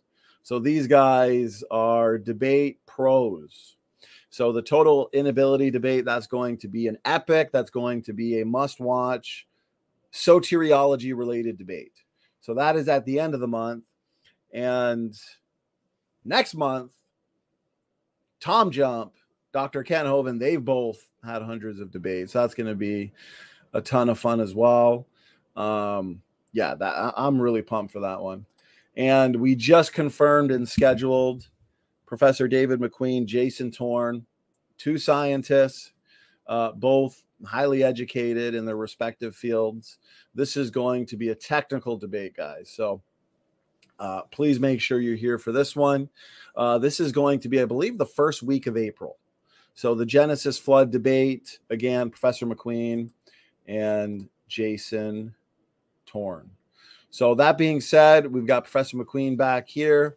Five minutes flies by. I hope you got a nice fresh coffee, David. You've earned it. Oh, yes. Miz McQueen was very kind, and I have a coffee. Uh, as Cheers, I brother. Sip it, can Jackson go first on his five minutes? Absolutely. Absolutely. Yeah. So Jackson started us off, and therefore, uh, Jackson, you are going to um, – I'm just looking at the chat. We got some funny comments. Um Okay, well, let's uh, – let, okay, I see some more questions coming in. So, Jackson, while you're doing your um, closing statement, I'll make sure to save those. Jackson, we're going to hand it over to you. You got five minutes for a concluding statement. Concluding statements are important, guys, because this is where we have one final opportunity to address any points left hanging and to make any comments that uh, we feel we may not have had the chance to make. Uh, during the discussion. So, Jackson, we're going to hand it over to you, my good man. Uh, five minutes on the clock whenever you're ready. All right, good debate. Uh, I, I love debates, and talking to David McQueen is always fun. He's a nice guy, and I look forward to getting that D V D. Uh, there are some anomalies with the uh, Cambrian explosion, but it's getting clearer all the time. They found Kailinxia in twenty twenty, I think, and they found The, the new one, whose name I forget, Erratus. Erratus, I think is how it's pronounced. They found that, they unveiled it two days ago. So these precursors are getting clearer, and the line of progression is getting clearer. It's not getting foggier like you, you would expect. I think my sharp tooth argument is still pretty good. Uh, I know David McQueen hasn't found any conodont teeth, but in the Cambrian anyway, but other people evidently have, and never a shark tooth. You would think they're shedding thousands in their lifetime, but eventually one of them will drop down to a Cambrian-era rock. And if that ever happens, I'll uh, say, yeah, there's something wrong here. But uh, until then, I think uh, the Cambrian explosion is best explained by evolution. So I'll just wrap it up there. All right, Jackson, I appreciate that. Uh, a few minutes to spare there, which means we can toss that into the audience Q and A because, wow, we've got a lot of great questions. So I want to make sure we can get through most of these. So we're going to hand it now over to David, David McQueen. Um, the floor is yours whenever you're ready. You have five minutes on the clock. Moderator, if you'd tell me when I hit the four-minute mark, I'd appreciate that because I got a one-minute closing. I've been reading through some of the uh, questions in the chat, and I've been exp- I've been challenged in this way. Well, McQueen, what's your takeaway? If you're a young Earth creationist, how do you explain the Cambrian? How do you explain this explosion? Well, uh, I certainly want to blow up uh, Jackson's argument, so that's one explosion I want to go to. But all joking to one side, what is the takeaway? I believe that the things I have seen in my own hiking at the Grand Canyon is the rocks of the of the Cambro Ordovician, the salt sequence, appear uh, on top of an angular unconformity in the base of the Grand Canyon and appear to be the first rocks of the Great Flood. Worldwide, as uh, I point out with uh, uh, Auger and with uh, Adam Sedgwick back in the eighteen hundreds, uh, when you go worldwide, you do find trilobites in uh, this group of rocks. You go to the you go to Wales, and you find uh, trilobites, a mineral called glauconite, in a sandstone that has very much the same appearance as the Cambrian rocks of uh, East Tennessee. This is called the Rome Shale. The significance of that is f- profound. When you find the trilobite in these rocks, which have been found worldwide, they appear abruptly and fully formed. This argument of Duane Gish has never been adequately critiqued, so I'm going to keep on using it. The trilobite is not a simple creature, as Jackson falsely has claimed. It's not simple at all. It's a very complicated uh, uh, creature. Uh, whether it appears to be blind or not blind, I'm not going to argue that. But it is the case that it's a very complex creature. The sponges, the shrimp, the other uh, creatures that he's talked about in the Ediacaran and in the Cambrian are, are very complicated. So they are fully formed. I, in my experience, have endeavored to be an honest geologist, believing that the best geologist is the one that's seen the most rocks. So as I've gone in my field work to Zimbabwe and Africa, to Germany, to Scotland, I've even had the opportunity to be in Eastern Turkey. So I've gone worldwide looking for uh, transitional organisms, and I've never found them. And the reason I haven't found them is that they are not there. The fossils that I have seen, whether it's the footprints in the Coconino sandstone at the top of the Grand Canyon, they they appear to be uh, buried very rapidly. The remarkable fossils in the Smithsonian in Washington, D C, that I've led tours there since nineteen eighty, uh, are remarkably preserved and could only be preserved by rapid deposition. And so the Cambrian explosion is best explained within a flood geology model, where creatures that were essentially marine cre- creatures living at the base of the water column around this one world continent were buried first. And then as you go on, you have the dinosaurs later on, and then uh, human fossils um, much later. One minute left. I want to close with a quote from Doctor Henry Morris. Uh, he was writing on his deathbed, and the last uh, thing he wrote was this uh, argument that evolution is a religion. But he's got a great quote in here that I'd like to read.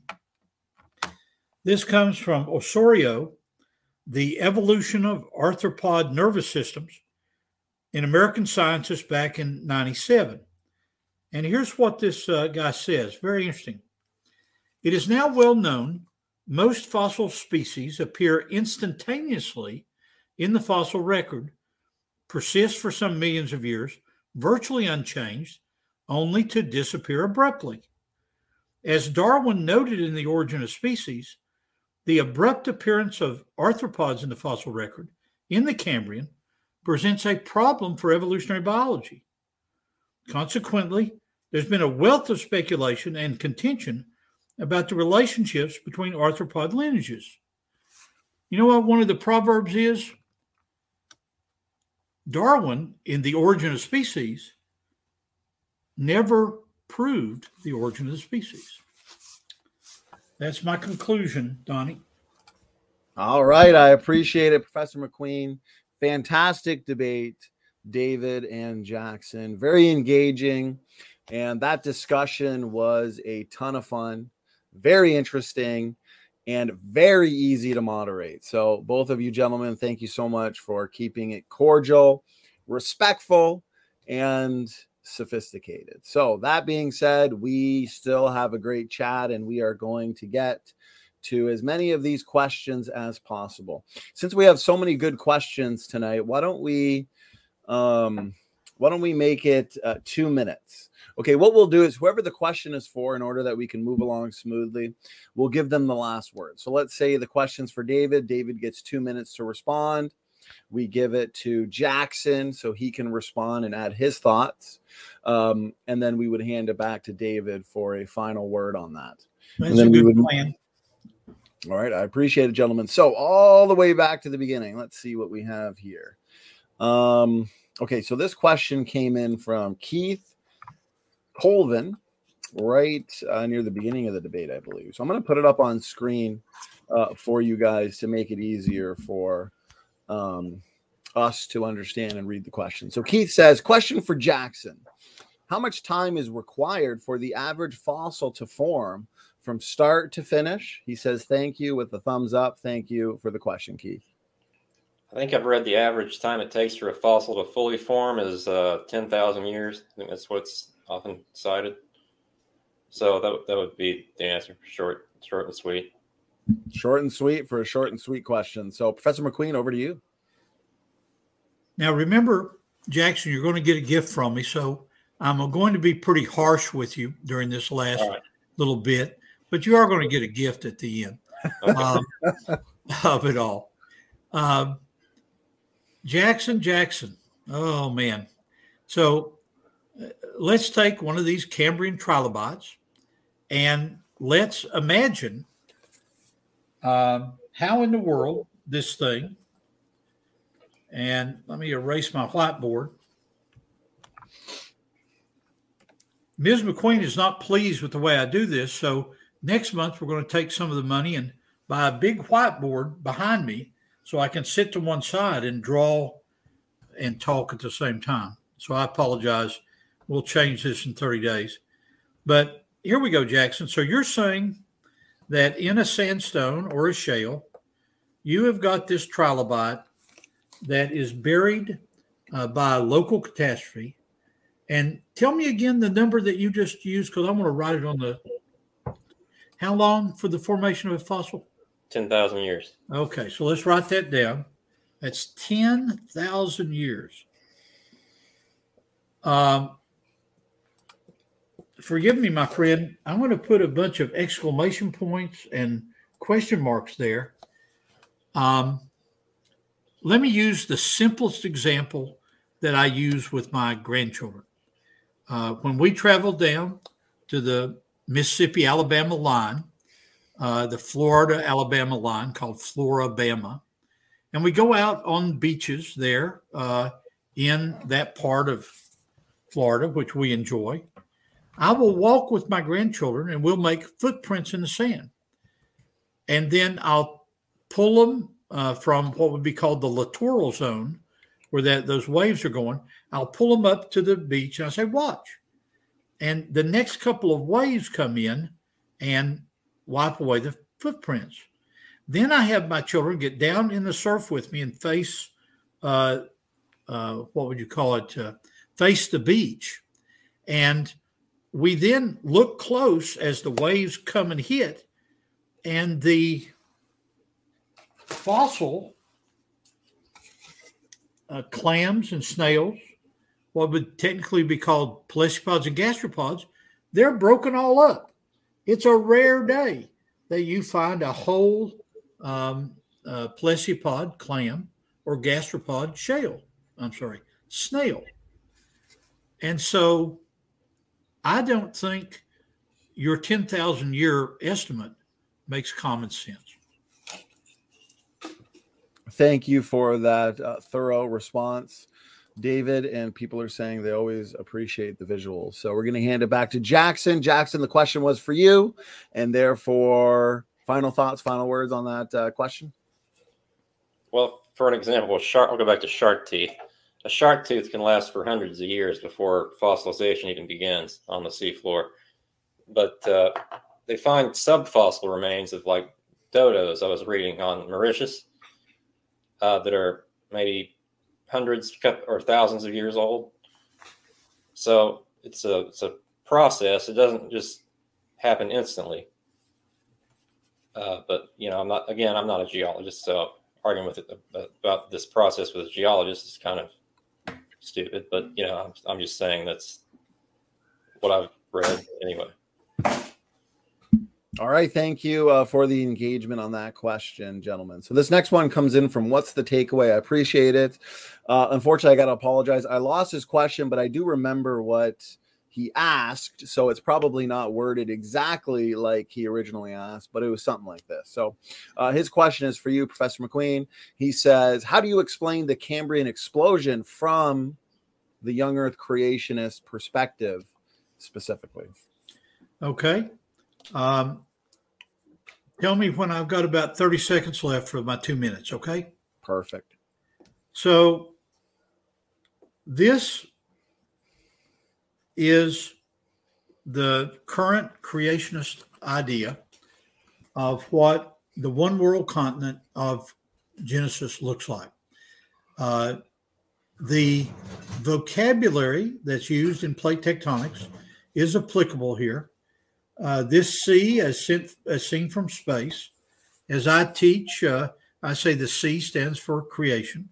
But this one world continent uh, has what's called the, the Tethys Sea, uh, Gondwana land.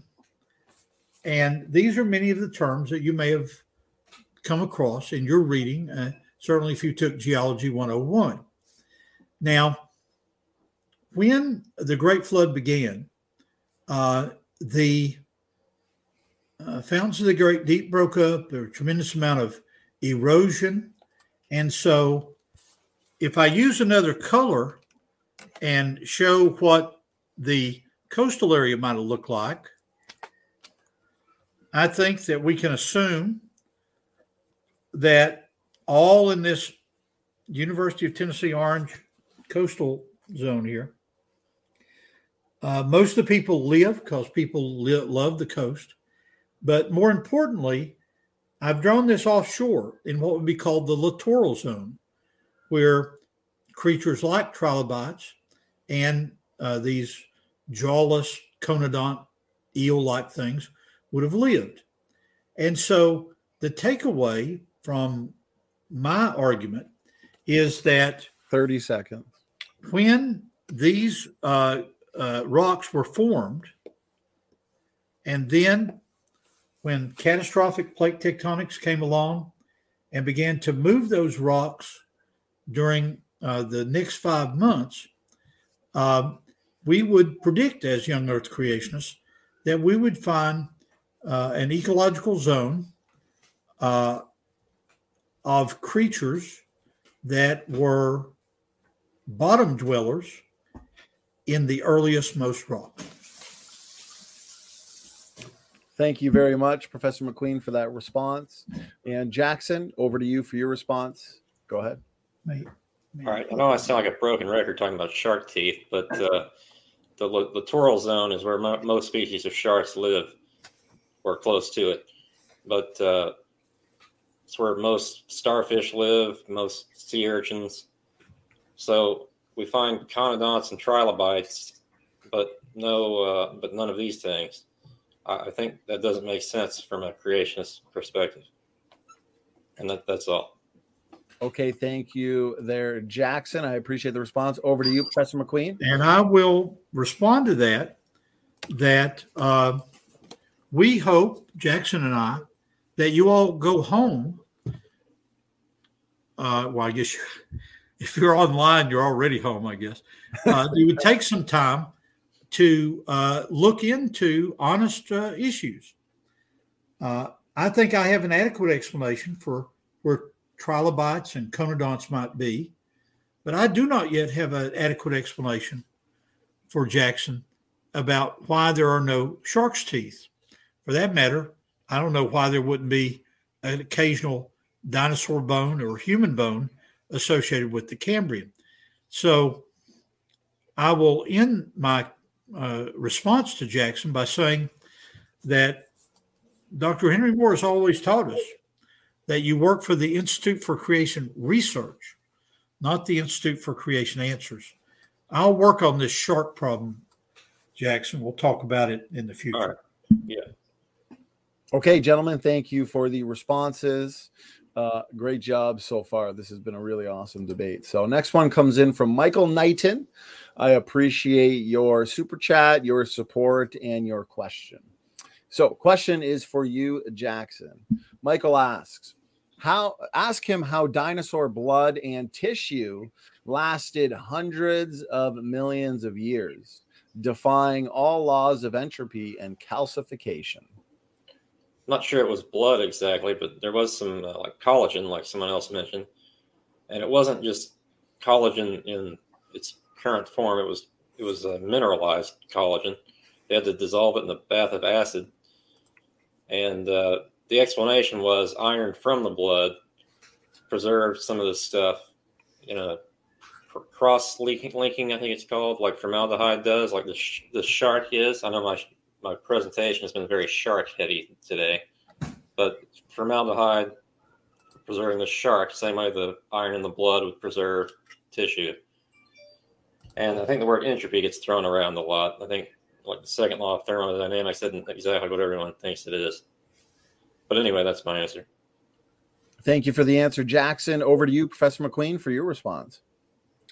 Well, I'll start by saying no. Um, A number of other presentations on Standing for Truth have covered this issue of dinosaur soft tissue. But let's take it down to the Cambrian and see what we would expect there. So if we go to the Cambrian, we could go to uh, an oil a reservoir in the canyon, Cambrian, because this exists uh in the Southern Appalachian Mountains, for example. There are some areas that you can find uh, uh, the trilobites that we've been talking about. And I'll use the orange again to draw in crude oil in this anticlinal structure. I've got to put my tree here so you see this uh, cross-section. So if you go to the Cambrian of the Southern Appalachians, you do indeed find trilobites, but you also find these rocks deformed by the action of uh, catastrophic plate tectonics and uh, folded in the uh, Southern Appalachian Mountains. In those folds, there are accumulations of crude oil. Now, I have challenged and will continue to challenge uh, Erica and others that have commented about oil basins to send me the ten, the hundred thousand dollars that I need to be able to drill a well into a structure like this in the Cambrian, take out the crude oil, send that crude oil for forensic analysis. I would touch it, the driller would touch it. So we would do a swab of our own cheek. Send that in. Wouldn't it be very, would it not be very interesting if we could find human D N A in what's supposed to be six hundred million year old rocks? Interesting thought, isn't it, Jackson? That would be an interesting experiment, but it would be an expensive one. It would. That's true. Yeah. All right. Next question here comes in from George Bond, our award-winning co-host. So what Hello, an honor, George. George. So a question for you, Jackson. He's coming at you. He's coming at you. So he says, finding collagen in sixty-five million year old fossils with a half-life shorter than D N A is one thing, but when the collagen is found with C fourteen is another. How do you explain this? Well, we kind of touched on this during the debate. Uh, collagen, cross-linking uh, preservation, uh, the carbon fourteen, some kind of contamination most likely. But uh, that's pretty much what I have to say about it. Thank you, Jackson. Over to you, Professor McQueen. Okay. And I see our scientists very carefully and at great personal expense worked on his PhD in England That's what this is. E is supposed to be here. I didn't write it very clearly. And he worked on this issue of uh, collagen and where you would find it in the fossil record. And as he has published his work now and has uh, gotten his PhD and, you know, is working for I C R and has presented objective scientific evidence that this collagen is not just, as Jackson tries to trivialize, it's not just where you have some uh, collagen that is, uh, uh, what would the word be, um, filled with iron-rich uh, uh, elements and iron-rich uh, minerals, and that somehow preserves them for a, a very long time. Uh, the work of I C R and the other scientists that have been interested since Doctor Schweitzer made her discovery of soft tissue, uh, we're beginning to see this coming up everywhere. Uh, all kinds of uh, fossil material has been uh, identified as having this soft tissue, including by the evolutionary community itself. They've begun to recognize that she's discovered something unique. That would be my counterargument to Jackson.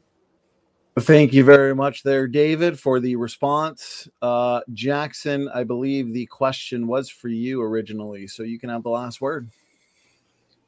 Yeah, I don't deny they're finding small amounts of soft tissue in many fossils, but uh, if this happened forty-four hundred years ago that all the fossils were buried, uh, why are we not finding whole unfossilized things or just subfossils? That would be my argument. We should find bones in like an anaerobic environment that aren't uh, even fossilized, or not, or at least partially fossilized. All right, next question comes in from Darth, and uh, this is a ten dollar super chat, so I appreciate it. And some of these words I can already tell are going to be difficult for me to pronounce, so I'll do my best. Question for McQueen. What about fossils like Kimberella is interpreted to represent a Lophotrochozoan stem group? Eandromeda is argued to be a stem group. Ctenophore, early Precambrian. And wait, wait, let me just see the uh, rest of the question. Here. Shrimp there. Precambrian. Oh, whoops. Uh, what was the last part of it, uh, Jackson? Uh, shrimp. Shrimp. Oh, Precambrian an- animal. Yeah, Simple go ahead animal. And put that up so I can write this down. So this must be a cousin to Simber to Cinderella. My my grandchildren know about Cinderella. Let me write down Kimberella, K I M B E R E L L A, is interpreted to represent a L, and it ends with the letter N, stem group. Now, this is evolutionary vocabulary with the idea that these uh, um, this creature related to Cinderella uh, stayed out too late, missed the pumpkin, I guess, and began to evolve into other things from this stem group. Uh, my counterargument to that, uh, Brother Darth, is that uh, from a creationist standpoint, Kimberella appears abruptly and fully formed. The second one, uh, which I will write down here, E O Andromeda is a stem group for this shrimp. Well, it is true that you find the shrimp-like a- a- creatures and the Kimberella in the Ediacaran fo- fossils. But my counterargument to that is that when you find them, I don't see any of the transitions. Uh, so early, simple, Precambrian. Okay. These are what would be called the Ediacara fossils.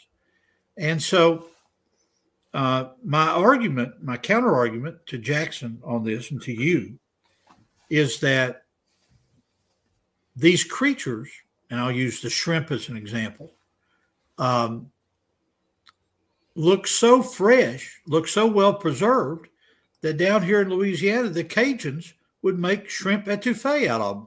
You know, they're they're they're so fresh looking. Tried to make you guys laugh about this shrimp etouffee, but at any rate, the the the the serious part of this is that they're still appearing abruptly and fully formed. If, if if I could ask a quick follow-up question too, even for clarification with the audience um, or elaboration. From the young earth creationist position, Professor McQueen, these early simple pre-Cambrian animals, how do those fit in with the young earth creationist model of oh, well, ecological zonation? This is my critique of Jackson's use of the word simple for the last two hours. They are not simple. You've got a, a shrimp that... Um, is a much larger size than the shrimp found offshore Louisiana, but they're still shrimp. Uh, they're uh, very complex creatures uh, with no obvious uh, precursor. Now, I'm going to look up Kimberella and these other words uh, and check them against uh, my creation science buddies that have spent a lot of time in the last ten years looking at the whole issue of transitional organisms from the upper Precambrian into the Cambrian.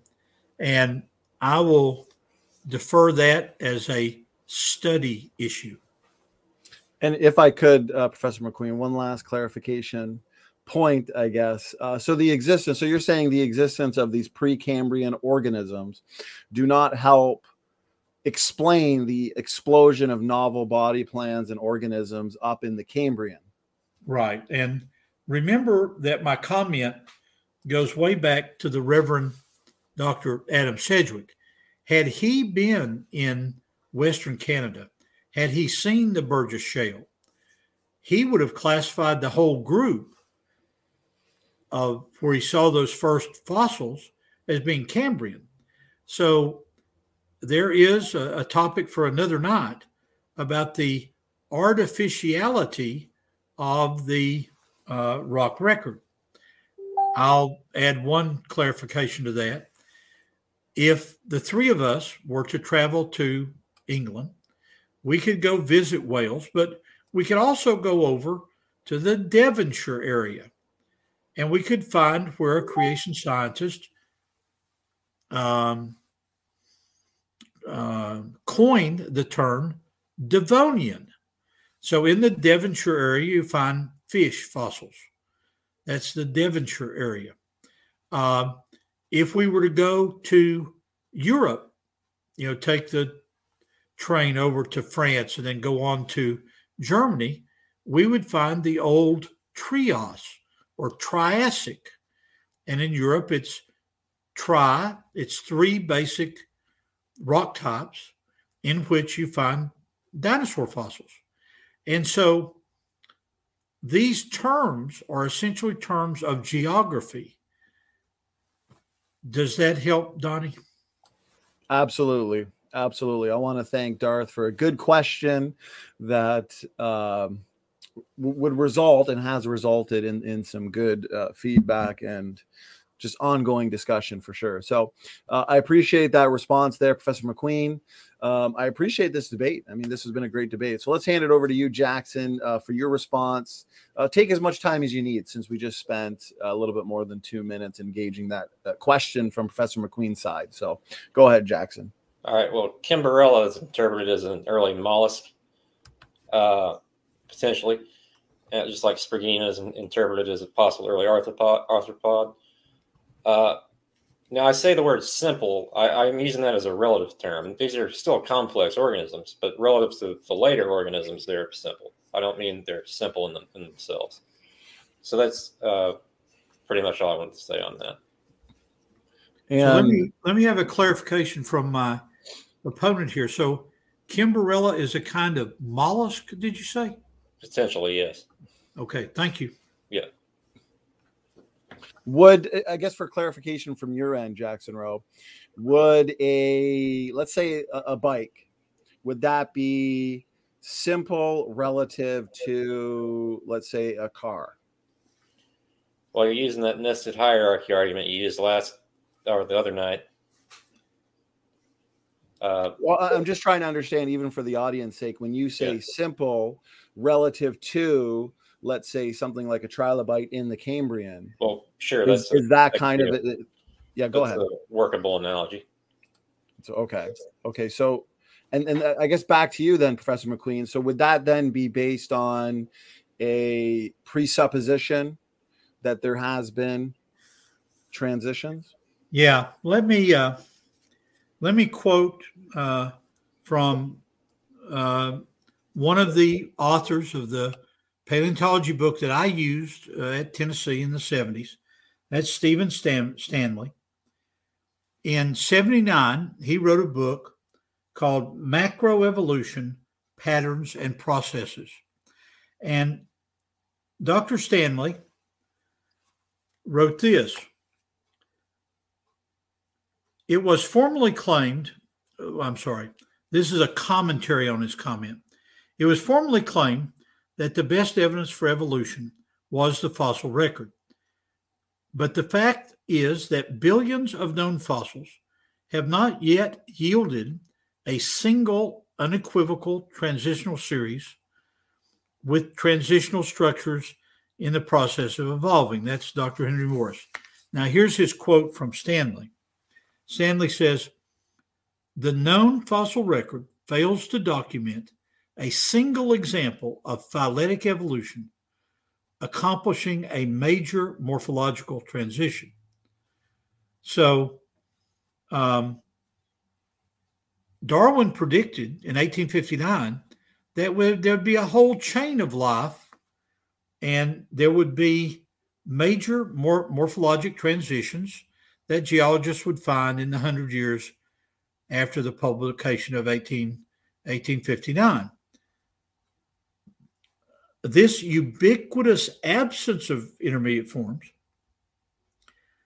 is true not only of major morphologic transitions, Doctor Morris writes, but even for most species. So um, I don't think that Kimberella, Kimberella and the other things that Jackson is arguing is an example of phylum-level evolution. I can well, say something real quick. Of, of course, Jackson, right. Go ahead. I, I've made a catalog of uh, almost twenty-five hundred uh, transitional species or genera, mostly mostly genera, so it would probably translate to like three or four thousand species. But uh, so... I would say there definitely are some transitional fossils. And before we give the final word to, to David there, I wanted to ask you one last clarifying question, Jackson. And this has been such a great debate. The feedback from the chat has been awesome, David and Jackson. People are loving this. It's just such an interesting topic and yeah, it is. You know, just so important. So one clarifying question, too, especially for the audience's sake, that we get the most out of this debate. These organisms that, that you call simple in the in the pre-Cambrian, are you saying that these would be the precursors or uh, early forms of those more complex organisms, as you'd put it, found yeah. in the Cambrian? Yeah, that's what I'm saying. That some of these can be interpreted as uh, ancestors to what comes later. And even within the Cambrian, there are some transitionals, like the one discovered or unveiled a couple days ago, whose name I can't remember for some reason, and then Kailinxia zhangi. And uh, one other thing, he commented that uh, the fossils are well preserved, and I agree. Uh, that picture of the Kylinxia, I don't know if you remember the one I'm talking about, but uh, I want to get that made into a poster, just uh, kind of off topic. But anyway. Yeah. Well, let me respond to that.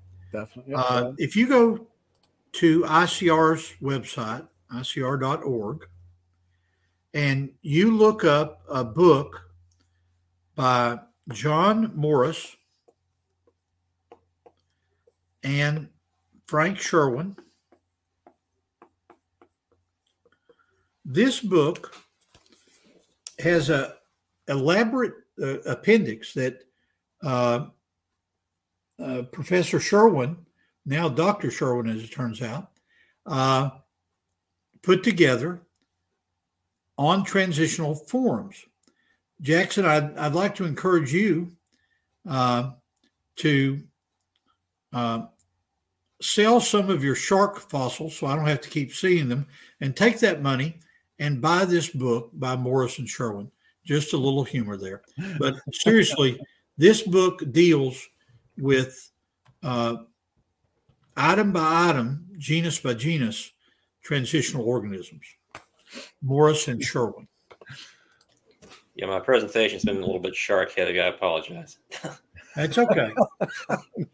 No worries. No worries. That's good. My, our oldest son is an attorney, so I'm used to sharks. You guys are keeping this uh, intellectual and also humorous. So I appreciate it. This has definitely been a, a debate to remember. I, I know this one's going to get shared around. So next question comes in from Power Word. And his question is, um, I don't see it directed to anybody specifically, so let, let, let's read it and then we'll see who, who it might be uh, more so directed towards. So he says, wouldn't the great unconformity being tied to the flood explain the missing fossils before the Cambrian, since there is a very special set of circumstances needed to fossilize? I feel like this one might be for you, David. Um, yeah. More so. And, uh, I always bring with me my sheets of paper from the previous discussion. And so I'm glad I've got this here. We'll leave rhenium osmium for another day. But here is the great unconformity in the Grand Canyon that's being talked about. And um, this uh, image here, I'm going to uh, take my marker and draw, not draw, highlight the top and the bottom of the uh, Tapeats Sandstone and the Bright Angel Shale. But we'll focus on the Tapeats because that is the traditional um, um, Cambrian unit. And so if you notice my uh, orange highlight there, that's a Tapeats Sandstone, and it lies unconform, unconformally above the uh, rocks of the gorge of the Grand Canyon.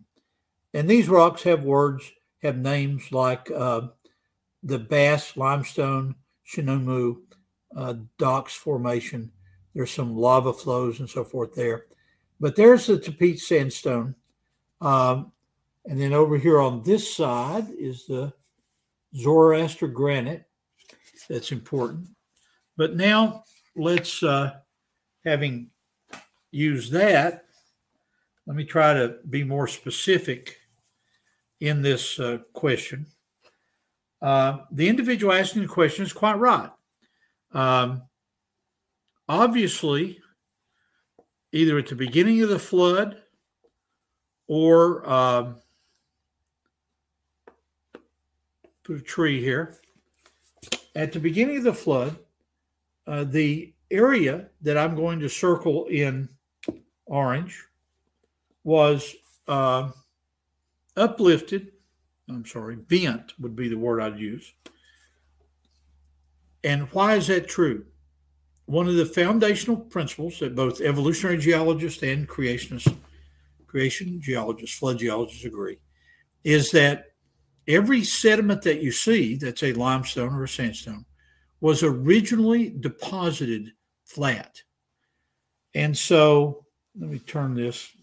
So it, it was originally deposited flat, and then in the tectonic activity of the early part of the flood, it was bent. Now, it is important to know that in these fossils circled in orange, there are no fossils. The fossils that have been found by others, not me, and these goes all the way back into the eighteen hundreds when geologists on horseback rode around the Grand Canyon, they did find trilobites in the Cambrian Tapeats Sandstone. which is highlighted in orange here. Those creatures, those trilobites in the Grand Canyon, appear abruptly and fully formed. And so the, the, the presence of an angular unconformity is consistent with catastrophic flood geology. I appreciate that uh, thorough answer, uh, Brother McQueen, as well as the visuals. So let's hand it over to Jackson. Jackson, uh, your response? Well, I'm not the geologist among the two of us, so that's really not a question for me. I, I'll stay in my lane on, on that. So uh, I'll just, uh, we can just go to the next one. All right, and I want to put this up here. This is from Born one hundred Years Late. Um, he gives a five dollar super chat. He says, great show. I appreciate it. Spread the word. Hit the thumbs up. I appreciate it. If you have not hit the thumbs up yet, uh, please do. And also, if you're not yet subscribed, please hit that subscribe button. I want to see if I missed any super chats. Uh, Brother Mitchell gave a super chat as well. I appreciate the support. And everybody everybody else who gave uh, super stickers, super chat. So we only have time really for one more question because I just looked at the time and wow, this has been such a great debate. I, I mean, like two hours and fifteen minutes, so I, I didn't even realize that. So we'll do one last question.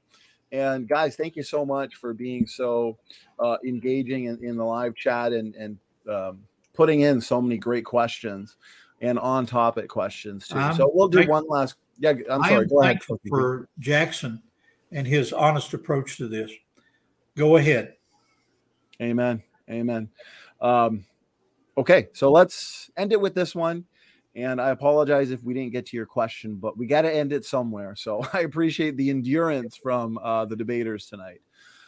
Sea Science Film Labs. I appreciate the question there, uh, brother. He says, if you have time, uh, Jackson, please explain why environmental pressures haven't changed the many, foss uh, many fossils of still living forms. So he uh, sounds like he's referring to the so-called like living fossils like coelacanth or something. Coelacanth, the Willemmy yeah. pine, so on and so forth. So yeah. Go ahead. My interpretation of that would be uh, different animals undergo different selective pressures. Uh, you know, if, if an animal finds itself in an environment that it fits, it's not going to have much pressure to change much. But uh, having said that, animals like coelacanths or even, uh, this is an example of kind of a living fossil, the uh, horseshoe crab, have changed a lot. This one's from the Ordo, this from the Ordovician is where they began. They don't look exactly like this in the Ordovician, and they change quite a lot as geologic time goes by. And there's only this this form left. So uh, that would pretty much be my answer. And unfortunately, that was my pet that I was holding up, and now it's not. So now it's a visual aid. no, no worries. Yeah, and I want to critique uh, what Jackson says using this seashell collection that Miz McQueen and I have been given over the years. Um, the creatures, like I've got my finger on here, this would be a snail, a gastropod. And then if I move my hand over to this area, the white would be a plesiopod or a clam.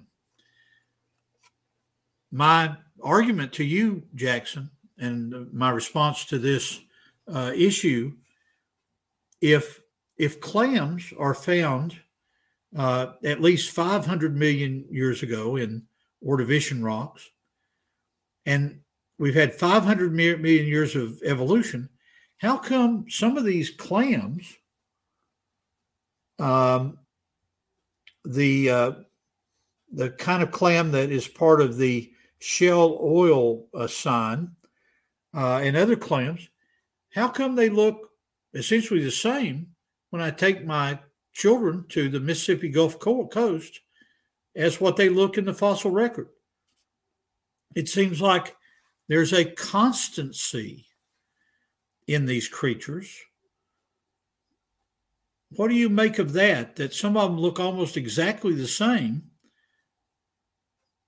in the Caribbean right now as their fossil ancestors, as you would put it? Go ahead, Jackson. All right. I would say, uh, again, different selection pressures on different things, but uh, about the, uh, and again, I forget the first part. What, what was the first part of what you said? Uh, Put the question back up, Donnie, please. Sure. Let me um, yep. track it down in the chat here. We got All some right. good uh, good feedback in the chat. There we go. There's a question. Yeah. I mean, again, it goes back to selection pressures. And uh, like small shelly fauna, that's what I was going to say. We call it small shelly fauna in the early Cambrian, which is simple little organisms with shells, simple mollusks. And then in the Ordovician, they diversify into kind of the clams we roughly know today. But they have changed a little bit over time. But uh, you're right, not much. But uh, that's the exception, not the norm. Most animals aren't like their uh, ancestors. Well, uh, uh, you have challenged me as your opponent to find an example of something of constancy. Uh, it seems to me that these uh, uh, plesiopods, these clams in the Ordovician, have remained essentially the same, even though there have been environmental pressures over five hundred million years. Uh, it looks like to me that what started out as a clam is still a clam. Uh, and I think that's actually a profound way, uh, you two, to end my part of the debate.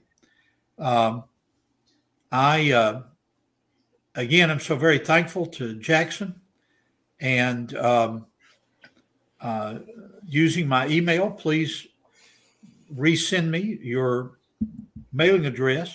Yeah, I will. And uh, I'll be sure in the next few days to get this off to All right, you. Thank you. All right. Well, that concludes the audience Q and A, and that concludes the debate. Two and a half hours has flown by. Fantastic job to Jackson and David. Uh, gentlemen, thank you so much for giving us your time for tonight's debate. If you guys were not so generous with your time, we wouldn't have these uh, epic debates here on Standing yeah, for Truth. So, good. I'm I'm going to move my cursor down to leave the studio, and I will see you, Jackson, next time, my friend. All right. I'll see you around. God bless, David. Thank you for the epic debate. So looks like we had a great chat tonight. The chat was filled with a lot of great feedback, comments, and questions. The audience Q and A was a ton of fun. And it looks like logical, plausible, probable, or logical, plausible, possible, according to uh, Rahmat. It's hard to remember. uh, is having an after show. Uh, tonight is going to be a little later because this debate was a little earlier than usual. So uh, his after show will be at eleven. Uh, John has had some epic after shows lately, uh, especially since we've been doing so many uh, evolution creation related debates. As uh, we start out good, and then they turn into dumpster fires. But that's they, yeah, they start off a little more formal, equally timed and cordial. And then they usually uh, devolve more evidence of genetic entropy right. into uh, a dumpster fire. So uh, the evolution challenge video we put out a little while ago has, has gotten a lot of good feedback, and we've been getting a lot of awesome requests. So that's why we've been getting so many good creation evolution related debates. Jackson, I always appreciate you being so willing to engage these important topics. Yeah. I know and, that, uh, I know that Matt Powell was wanting to do a genetics type debate, uh, maybe. I'm not sure if he still does or not, but if, he, if you're watching this, Matt, uh, let's do it, you know? Me yeah, we got a, yeah, we got a couple more debates for you uh, coming up there. Jackson, you're you're pretty seasoned at this point in, in that you've had quite a few debates with um, uh, lots of uh, young Earth creationists and um, – some well-known young Earth creationists too. Yeah. So you've done a great job. You and I just had a debate on Monday. Please check that out, guys. Uh, Jackson, we got a couple more debates for you. And uh, Professor McQueen's got some more debates coming up as well. Again, this is going to be a must-watch debate. Make sure you're here for this. This is going to be a technical debate between two scientists, well-studied, well-educated, and highly knowledgeable scientists, Professor McQueen and Jason Torn, the Genesis Flood debate. Uh, this will be the first week of April. I believe it is. And tomorrow night, uh, this one may not be as easy to moderate as tonight, but we'll see. I'll make sure I'm on my A game. The big rematch, David Neff, Doctor Dino, creation versus evolution. Specifically, they're going to be debating, um, you know, what is the best evidence for evolution? Uh, David Neff um, has a few lines of evidence that he believes is, um, you know, some of the best evidence for evolution. And we're, we're going to specifically be debating that uh, tomorrow. So that's going to be a great show. Guys, make sure you are here for that. That'll be a wild one. That will be a party for sure. So um, I think that's it for announcements. I'm just looking here and. I oh, right, let me say something. Let me get on a soapbox real quick. Go ahead. If you're, if you're an American citizen, contact your senators. Tell them to take the Lacey Act amendments out of the uh, American Competes Act. So do that. I appreciate it, Jackson. I'll get off the soapbox now. I, pre I appreciate it. So, again, thank you, uh, Jackson. Thank you, everybody in the chat. Thank you for the super stickers, the super chats, the great questions. And I guess we'll see you uh, later tonight over on John Maddox's channel, Logical, Plausible, Probable. Please make sure you check his channel out. And if you're not yet subscribed to his channel, uh, his channel is the one that puts on the after shows to all of these epic debates we have scheduled. So make sure you are subscribed to his channel so you don't miss the debate after shows. Everybody, thank you so much for tuning in. And again, this was our one hundred fiftieth debate. So if you're not yet subscribed, hit the subscribe button and also go to our playlist section uh, on the channel and look up uh, debates hosted by Standing for Truth. And you have one hundred fifty debates so far to uh, enjoy on all sorts of topics, all sorts of topics. So that being said, thanks again for tuning in. God bless. Standing for Truth is